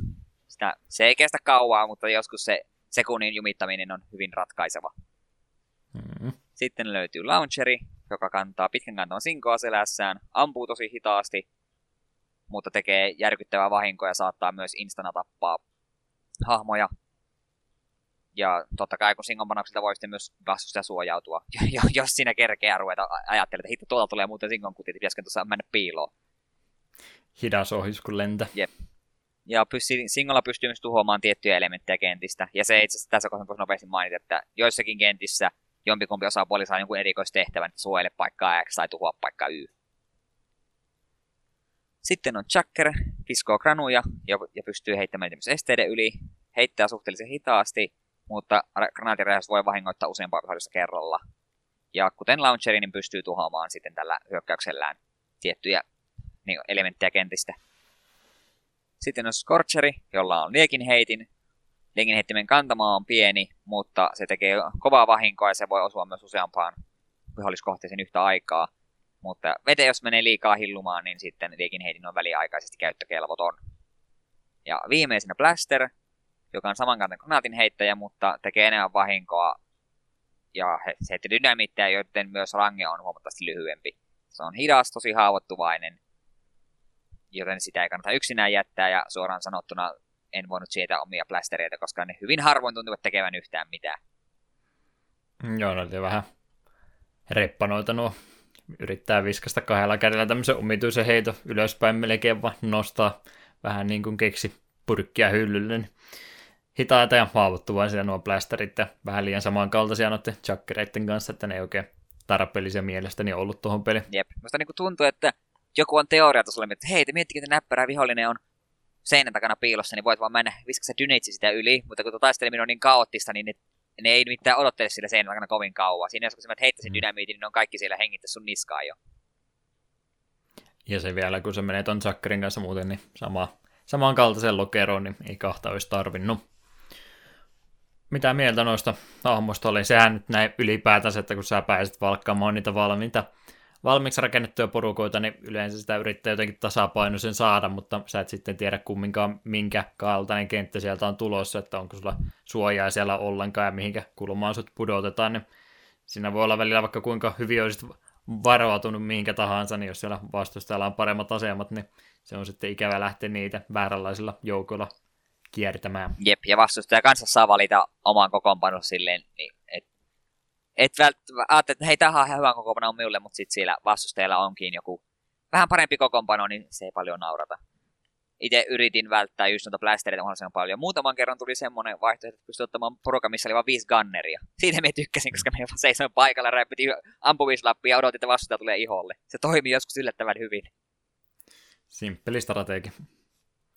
Tota, näin ylipäätänsä, miten näiden hahmolokkien ympärillä menee, kun miettii, että tuossa nyt on käytännössä kolme eri tämmöistä räjähdystyyppistä tai erikoistunutta hahmoa, niin oikeastaan se järkevin tapa, tai ainakin itse, mikä mun mentaliteetti tämän pelin pelaamisessa oli, että kun pidät vaan huolta siitä, että sun kaikki joukot ei ole yhdessä kasassa, ja sen lieke heti jätkä yrität priorisoida, jos se lähtee kohti tulemaan, niin ei se nyt oikein enempääkään voi tehdä. Mun mielestä se oli aika voittoisa strategia. Ja... Jep. Kannerit ja heitä jätkät aina itse pitää lähimpänä ja muut on sitten niiden takana. Ei sitä hankalemmaksikaan kannata tehdä. Jep. Sillä oikeastaan Jep. pärjää. Siinä pari ekaa taistelua itse vedin vähän. Ja vasta rämpytin vaan ja sitten huomasin, että ai, tuli, mun oma liekeheti jäpä on tuolla nurkassa liikittämässä tyhjiä, että pitäisikö sille antaa joku Mm. käsky jossain välissä. Joo, ihan ekaa kertaa kun pelin käynnistetty, mulla se meni ainakin siihen, että ei, ei, ei, en ole ihan varma mikä nappula taas tekikään mitään, niin mä juoksutin niitä semmoisena yhtenä vie, vie ihmisen tappopallona menemään johonkin suuntaan, ja siihen kun he, yksi vaan käy heittää dynamitin kasaan, niin se on menoa sitten kovaa vauhtia siinä kohtaa. Kannattaa vähän katsoa, että ne päällekkäin tosiaan ole. Jep. Itse tässä kohtaa voisi mainita, mainita pari pelimekaniikkaa, että tehtävien aikana, kun pisteitä kertyy, niin saa medikkejä, jolla voi palauttaa hahmon takaisin kentälle. Niitä ei kannata kuitenkaan tuhlailla hirveästi, kun saattaa olla, että myöhemmiset kentissä on, on kivempi mieluummin uhrata välillä yksi heppu, että sulla on seuraavassa kentässä useampi medikki käytössä. Ja kaik, koko pelin raivostuttavin pelimekaniikka, melee-taistelut. Siinä kun kaksi hahmoa tulee tarpeeksi holle toisiaan, niin sitten ne rupeaa kaikki muu pysähtyy ja päästään vetelemään meleitä. On potku, nyrkki ja suojaus. Ja käytännössä kun se hakkaat vaan nyrkkinappia tarpeeksi nopeasti, niin vasta AI ei kerkeä tehdä yhtään mitään. Paitsi joskus. Ja sitä tapahtuu aivan liian usein. Kun vastustaja kaatuu ja sillä on yksi tai kaksi HPtä, niin se vetää pistoolin taskusta ja ampuu sut siihen paikkaan. Mie en vieläkään ymmärrä, mistä tämä johtui. Onko tämä joku vaan random eventti, va, va, onko AIlla joku etulyöntiasema, pitääkö sinne painata oikeata nappia oikeassa kohtaa. En tiedä, mistä se johtui, mutta lähes niin puolet taippeluista päättyy aina siihen, että vasta vetää pistooli ampuu mut alas, joka oli tosi turhauttavaa, koska me ihan mitä tulee lähitaisteluun, niin me aina, niin voitin. Mm. Joo, pelkkä pantsin rämpyttäminen, niin ei se blokkaamaan kumminkaan. Jotenkin hirveän irrallinen osa tosiaan kaikki pysähtyy kattelemaan, että se rupesi yhtäkkiä ää, tota, nyrkit heilumaan, että jäädään, jäädään katsoa, mitä täällä tapahtuu, niin se on jotenkin ihan muutenkin omituisen tarpeeton elementti tuohon peliin, ja se just ei ole ainoa asia tämä, että se ottaa sen pistooli ja ampuu, että tässä on muutenkin tämmöistä nimenomaan vastustajalle tekoälylle tasoitusefekti. No siis sullekin joo, mutta tarpeet, kun tämä on muutenkin nimensä veroinen peli yleistä kaosta tässä tapahtuu, että muutenkin on niin kaoottinen peli jo, ja siihen pistää sitten päälle nämä tämmöiset, tämmöiset random jutut, että saattaa tuon nyrkkitappelun jälkeen yhtäkkiä vastustaja vetää pistooli ja henki lähtee pois, ja kaikki nämä tämmöiset instant-tapot yhtäkkiä, että välillä saattaa katsoa, että siellä omat joukot, nehän kestää mitä tahansa, ja välillä tapahtuu, että ensimmäistä osumasta lähteekin henkiä, ei edes medikkiä hakemaan sieltä, kun on jo tuhkaksi palannut se sun jätkä siellä, niin, niin se tuo vähän semmoista tur- turhaa nopaa heittämistä mun mielestä tuohon peliin. Joo, Ehkä se on tar- kyllä se on varmaan tarkoituksella ihan laitettu jo, että nimenomaan sitä kaosta ollaan tällä lisätty, mutta yleensä se tuntuu olevan vaan pelaajaa vasta. joo, ja sen me itse huomasin, että jos oli tilanne tyylin 2 vastaan 2, tai pari kertaa, kun se oli 2 vastaan 1, mulla on kaksi vihollisella yksi, niin koska viho AI pystyy vetämään niitä käskyjä niin paljon nopeammin ja niin paljon nokkelammin, niin se pa- pari kertaa kävi, että vastuulla oli yksi inkomies, niin se lähti vaan karkuun ja pasaatti mun molemmat tyypit tohjoksi, kun myri sitä kiinni. Hmm. Eikö, en vaan kerennyt reagoida tarpeeksi nopeasti. Ei ehdi reagoimaan, eikä tosiaan kun sitä nopea heittoa tapahtuu, niin pysty sitten varautumaan kaikki, että välillä saattaa tosiaan henki yhtäkkiä lähteä pois, ei sillä tunnu oikein mitään mahtavan. Ihan varmaan tarkoituksella tosiaan laitettu, mutta itse olisi ehkä vähän jotain strategiaelementtiä lisääkin toivonut. Nyt tää, tässä muodossa tuntuu enemmän semmoiselta interaktiiviselta taustakuvalta tämä peli, että toivoo vaan parasta. Ei voi muuta tehdä noista hahmoista noin ylipäätänsä vielä, että mä annan kunniamaininnan tuolle launcherille tuossa kommando-vaihtoehdossa, koska jos se kommandona saat tuon launcherin mukaan, tai mä, on se mun mielestä sama, ampuu ainakin siinä kommandona tosi nopsaa, niin vaikka sulla on hirveä alalyöntiasema, ei taida alalyöntiasema olla oikea sana, mutta tota, tota, heikommassa asemassa oot, kun sulla on vain kaksi hahmoa, niin sen verran se sentään hauskaa. Se launcheri vetää kommodona semmoista kipitystä, että mä voitin pari kertaa semmoisen mape, että mä olin yksin kolmea vastaan enää siinä, mutta kun ne ei sano mua kiinni, niin mä vaan juoksin kenttää kulmasta kulmaan, ja kun sillä on niin pitkä range, niin ampuu vaan sinne suuntaan ja toivoo, että johonkin osuu, ja taas jatkaa eteenpäin, ampuu seuraavaan kudin. Sillä sai pari halpaa voittoa. Kiitos launcher. Että on vaihtoehtoja hahmoluokissa, mutta valitettavasti ne on vähän turhankin samankaltaisia toistensa kanssa. Olisi ehkä vähän vaihtelevuutta enemmänkin kaivannut näihin häräjääden heepoihin. Se kun se musta oli kiva, tämä nyt vähän sivutaan tuota seuraavaa osioa, että nuo kaikki hahmot kyllä, hahmoluokat näytti kyllä erilaiselta. Ja ne oli varsin Mm. persoonallisen näköisiä jokainen.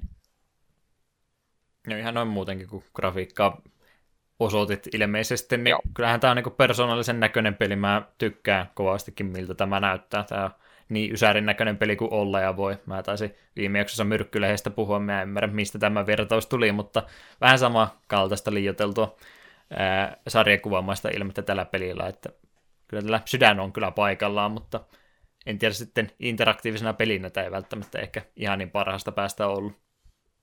Kuvien, kuvien perusteella näyttää hauskalta, mutta ehkä vähän liian, liiankin kaoottiselta. Mm. Olisi pitänyt otsikkoon luottaa, että yleistä kaosta on luvassa, en uskonut. Me väittäisin, että tämä olisi varmaan ollut vielä tai kivempi kokemus, jos taas päässyt pelaamaan monin peliin. Joo, mä en sitä ollut ylös laittanut, mutta kaksin pelihan tuossa ainakin löytyy. Jo, jopa nelinpeliä. pelkkä alkuruudun, alkuruudun perusteella siinä on sitten vielä pari tyhjää slottia, mitkä on ilmeisesti nimenomaan sitä nelinpeliä varten. Se olisi varmaan ollut aikamoinen kokemus. Vielä kun olisi Saturnin versio tästä saanut vähän niin kuin Bombermanin kasipelin kanssa, niin olisi sanonut neljä vastaan neljä joukkoita ja kaikki pääsee kommandoina ohjastamaan, niin sitten voitaisiin olla niin kuin asiaa ytimessä, että siinä olisi ehkä se ultimaattinen pelikokemus. Mm. Siinä mitä vähän, kun just Wikipediassakin, jos lukee arvostelun, niin aika paljon sanottu, siinä aika lyhyesti siinä oli sanottu, sanottu just nimenomaan, että tämä on just yksi vastaan ykkösenä niin kuin kaverin kanssa, niin var, varsin mainiota viihdettä. Ja siitä, siitä, sen me kyllä uskon, että tämä jos olisi väh, vähän vaikka molemmilla kaljat, kaljat kädessä ja sohvalla lötkötetään pelataan General Chaosta, niin se voisi olla ihan hauska kokemus. Sitten ei, ei tunnu siltä, että tekoäly huijaa. Se nimenomaan, kun tietää nytten tutkimisen perusteella, että minkälaisten ihmisten käsialaa tämä on, niin kyllähän tämä niin ymmärtää viimeistään siinä kohtaa, että on arcade juuret tällä pelillä ehdottomasti, eli nuo kentät on semmoisia pieniä näppäriä, ihan niin kuin arcade-hallissa niin ei yksi moppi minuuttia enempää oikeastaan kesken, semmoista pieniä suupaloja nämä pelit on, ja ehkä vähän epäreilukin saattaa välillä olla, mutta kaikin puolin tässä kyllä huomaa sen, että tämä on arcade-pelin kehittäjien käsialaa tämä peli. Mitäs muuta? Se musiikkipuoli nyt on kyllä vähän harmi tämän pelin kanssa, että kaksi kivaa kappaletta siinä on, mutta mä yleensä kaipaisin peleihin vähän enemmän kuin kaksi kappaletta. Itse kenttien aikana nimittäin ei ole musiikkeja ollenkaan. Joo. En tiedä, onko tekninen rajoitus sitten ääniefektejä siinä lentelee hirveästi, että onko ne ajatellut, että ei sitä musiikkiakaan kuule sieltä ollenkaan. Niin, en tiedä. Tässä voi olla semmoinen kompromissi tehty. Se on paljon mahdollista. Mutta näin podcastin luojana tämä harmittaa kovastikin, kun mulla on kaksi kappaletta, joiden kanssa pitäisi nyt työskennellä. Ja yleensä ollaan ainakin se kahdeksan kappaletta per, per peli yritetty soittaa, niin siihen ei nyt valitettavasti pystytä. En mä nyt tiedä, olisiko se välttämättä niin paljon parempi ollut sen musiikinkaan kanssa, kun siinä muutenkin sitä efektiä, räjähtelyä ja muuta oli niin hirveästi, mutta ehkä välivideoihin jotain musiikkia tai muuhun, niin ehkä se olisi vähän auttanut asia. Musiikit täytyy aina mainita, niin tässä nyt ei ollut vain hirveästi mainittavaa. Jes, jes. Nippelitietona sanottakoon, että 2013 tälle pelille yritettiin jatko-osaa saada rahoitettua Kickstarterin kautta General Chaos 2 Sons of Chaos. Rahoitusta ei kumminkaan tullut aika kauaksi, ymmärtääkseni jäi tämä, tämä tavoite. Pelin kehittäjästä, tai kehittäjät silloin lupaili kumminkin, että vaikka tuo rahoitus ei onnistunut, niin he jatkavat sitten sillä budjetilla, mitä saivat työn tekemistä, vaikka sinne saattaisi vähän kauemmin mennä.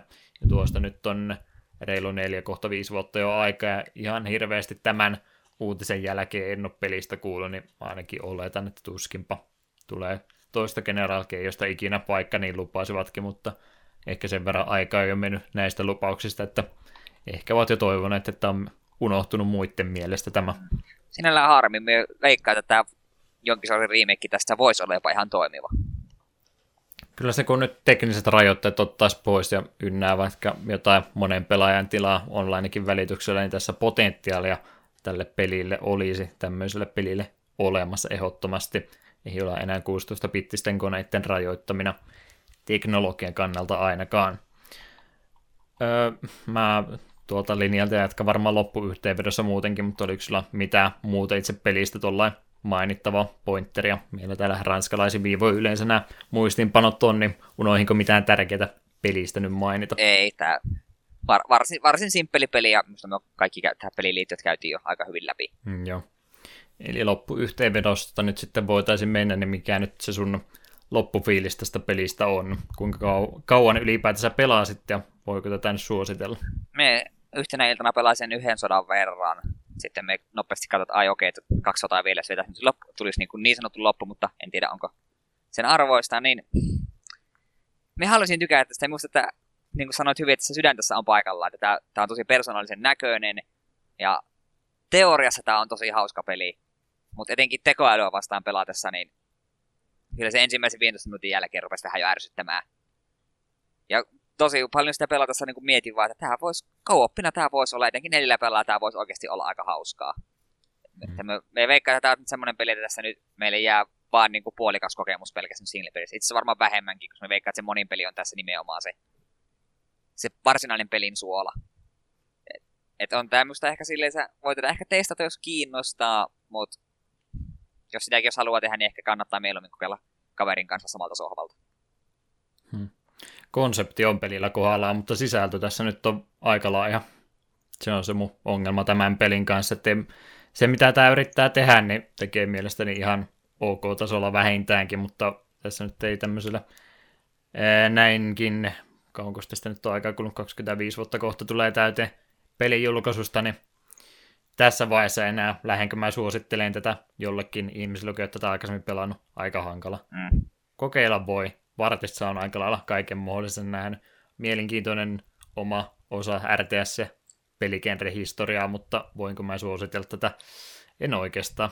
Että jos se on se meidän ei ehkä ja kyllä skaala, millä me ollaan menty, niin se menee sinne johonkin ei ja ehkä väli, että ehkä vähän kannattaa vilkaista, mutta tuskin tästä nyt kukaan tässä vaiheessa näin innostuu ne mitä mä juttuja netistä luin, niin kyllä pienestä, ihan pienen pienestä kulttiklassikosta ehkä voi puhua, että oli siellä muutama ihminen, joka kävi huutamasta, ei, tämä oli mun lapsuuden suosikkipelejä, niin en minä sano, että ei tämä, ei tämä nyt huono peli ole, mutta sen verran kevyt on kyllä sisältönsä puolesta, että mä tajan olla ikävä ihminen sanoo nyt ei tälle pelille valitettavasti.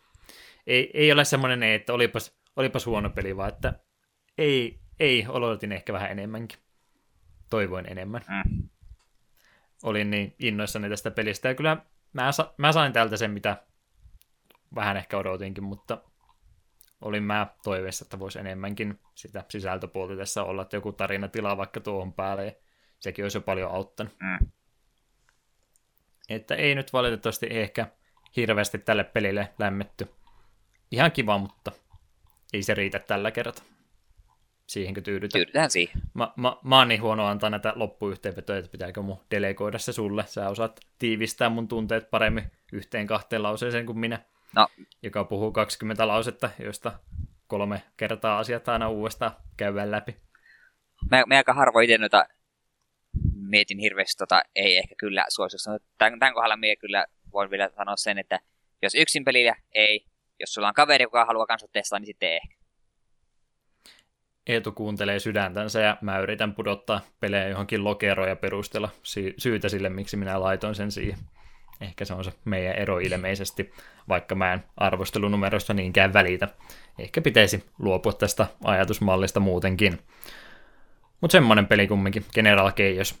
En laittanut mitään tietoja, mistä tämä peli löytyy, koska ei ole ymmärtääkseni uudelleen julkaisuja tullut pelistä, ja itse noista maailmanlaajuisista julkaisuista oli tosi hankala löytää tietoa mistä, että en nyt ole ihan sata varma, onko sitä PAL-versiota tästä olemassa vai onko se vain Pohjois-Amerikka.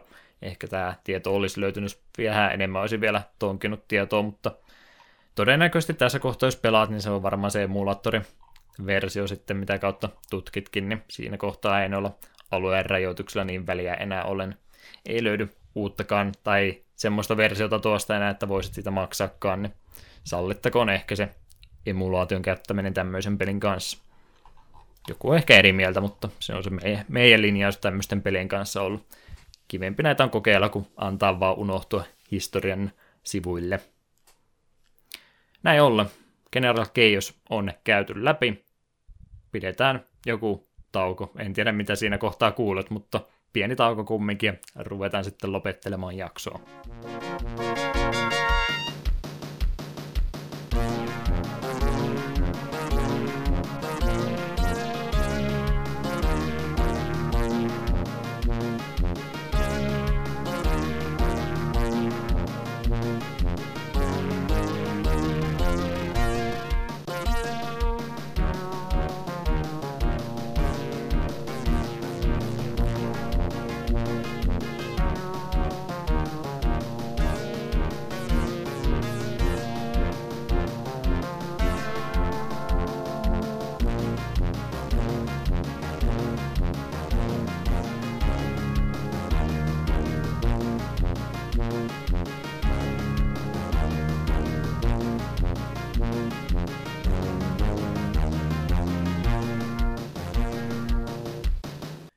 Loppuhypinät varmaan olisi aika vielä käydä tässä nopsaan läpi.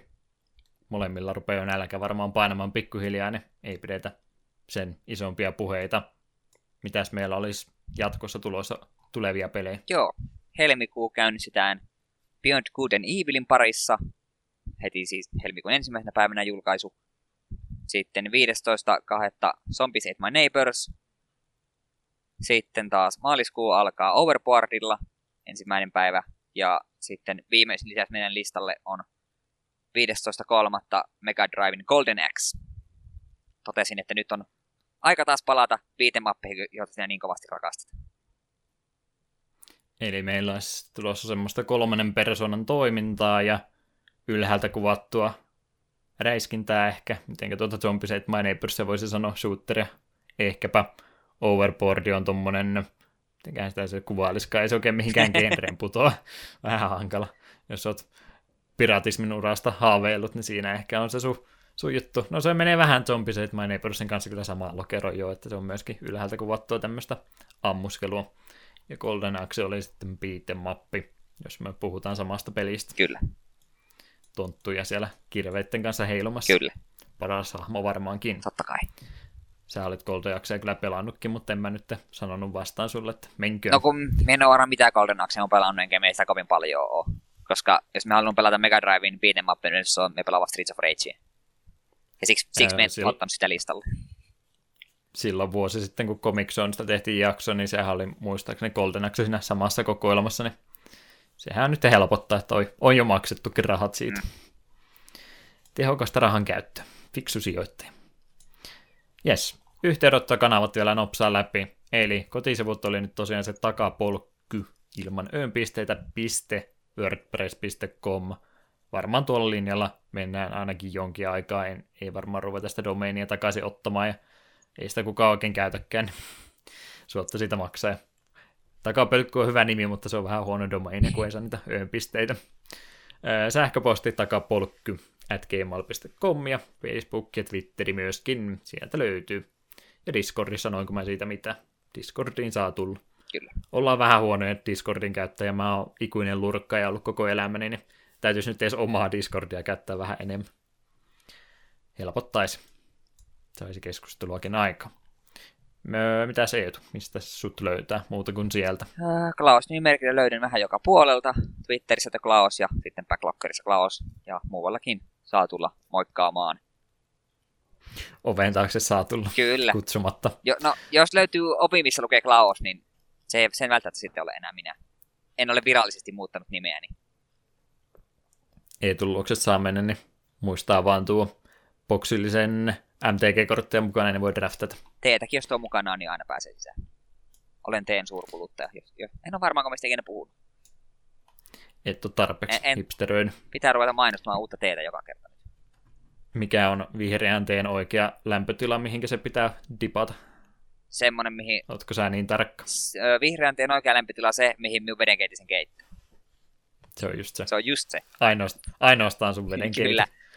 Modifikoitu versio siitä, niin Kyllä, kyllä. Tarkkaa tiedettä. Ruoanlaittoahan se teen keittäminenkin käytännössä on. on. Ainakin melkein. Joo. Deokin löytyy YouTubesta 89 siihen vielä perään. Varmaan Deokin nimimerkin, kun iskee Googleen, niin kaikki muutkin löytyy. Twitchi muun muassa olemassa. En sano, että mulla on striimaamisen suhteen enää sitä mentaaliblokkia ollut, mutta mä tosiaan en ole edes maininnut, kun mulla oli se striimiprojekti päällä ja se oli hauskaa omaa aikansa, mutta se aika tuli jo täyteen, niin kyllä mä striimaan vielä jossakin vaiheessa, mutta en mä enää aikataulun kanssa sitä viitti ruveta tekemään. Se oli ihan mielenkiintoinen kokemus striimata kahdeksan tuntia päivässä, mutta tuntuu tällä hetkellä siitä, että se ei välttämättä niin semmoista kannattavaa vajan käyttöä ole, niin en ole viittinyt niin paljon enää, mutta tuossa varmaan jotain speedruneja tuu ihan piakkoin taas kokeilemaan, niin täytyyhän ne striimata ehdottomasti. Eetu tulee kumminkin katsomaan, kun mulle tulee muuten paha mieli. Ei halua pahoittaa mun mieltä turha. Nimenomaan. Laittaa auki. Joo. Twitterit ja muut, niin sieltä löytyy Deokin. Eiköhän siinä ollut kaikki. Ehkä General Keiksesta vielä jotain musiikin pätkää pyörii, mutta jos ei tulla saatesanoja on, niin lausuhan ne ja eiköhän ruveta poistumaan tällä kertaa tästä jaksosta. Huh, olin tänne jotain kirjoittanut. Hetken aikaa sydämessä, voi jumala, Sä- minä unohdin jutun. Sä lu- lupasit mulle joulun jälkeen, että sulla oli pitkä linja MTG flavor-tekstejä ja nyt se on hukannut ne kaikki. Itse asiassa nyt en ota edes flavor text, vaan tämmöinen on jostain muusta syystä nyt kirjoittanut. Tää, on hy- tää sopii musta meidän pelin so- tai tämän jakson pelin sopivasti. Tärkeintä ei ole voitto, vaan se, että muille tulee paha mieli.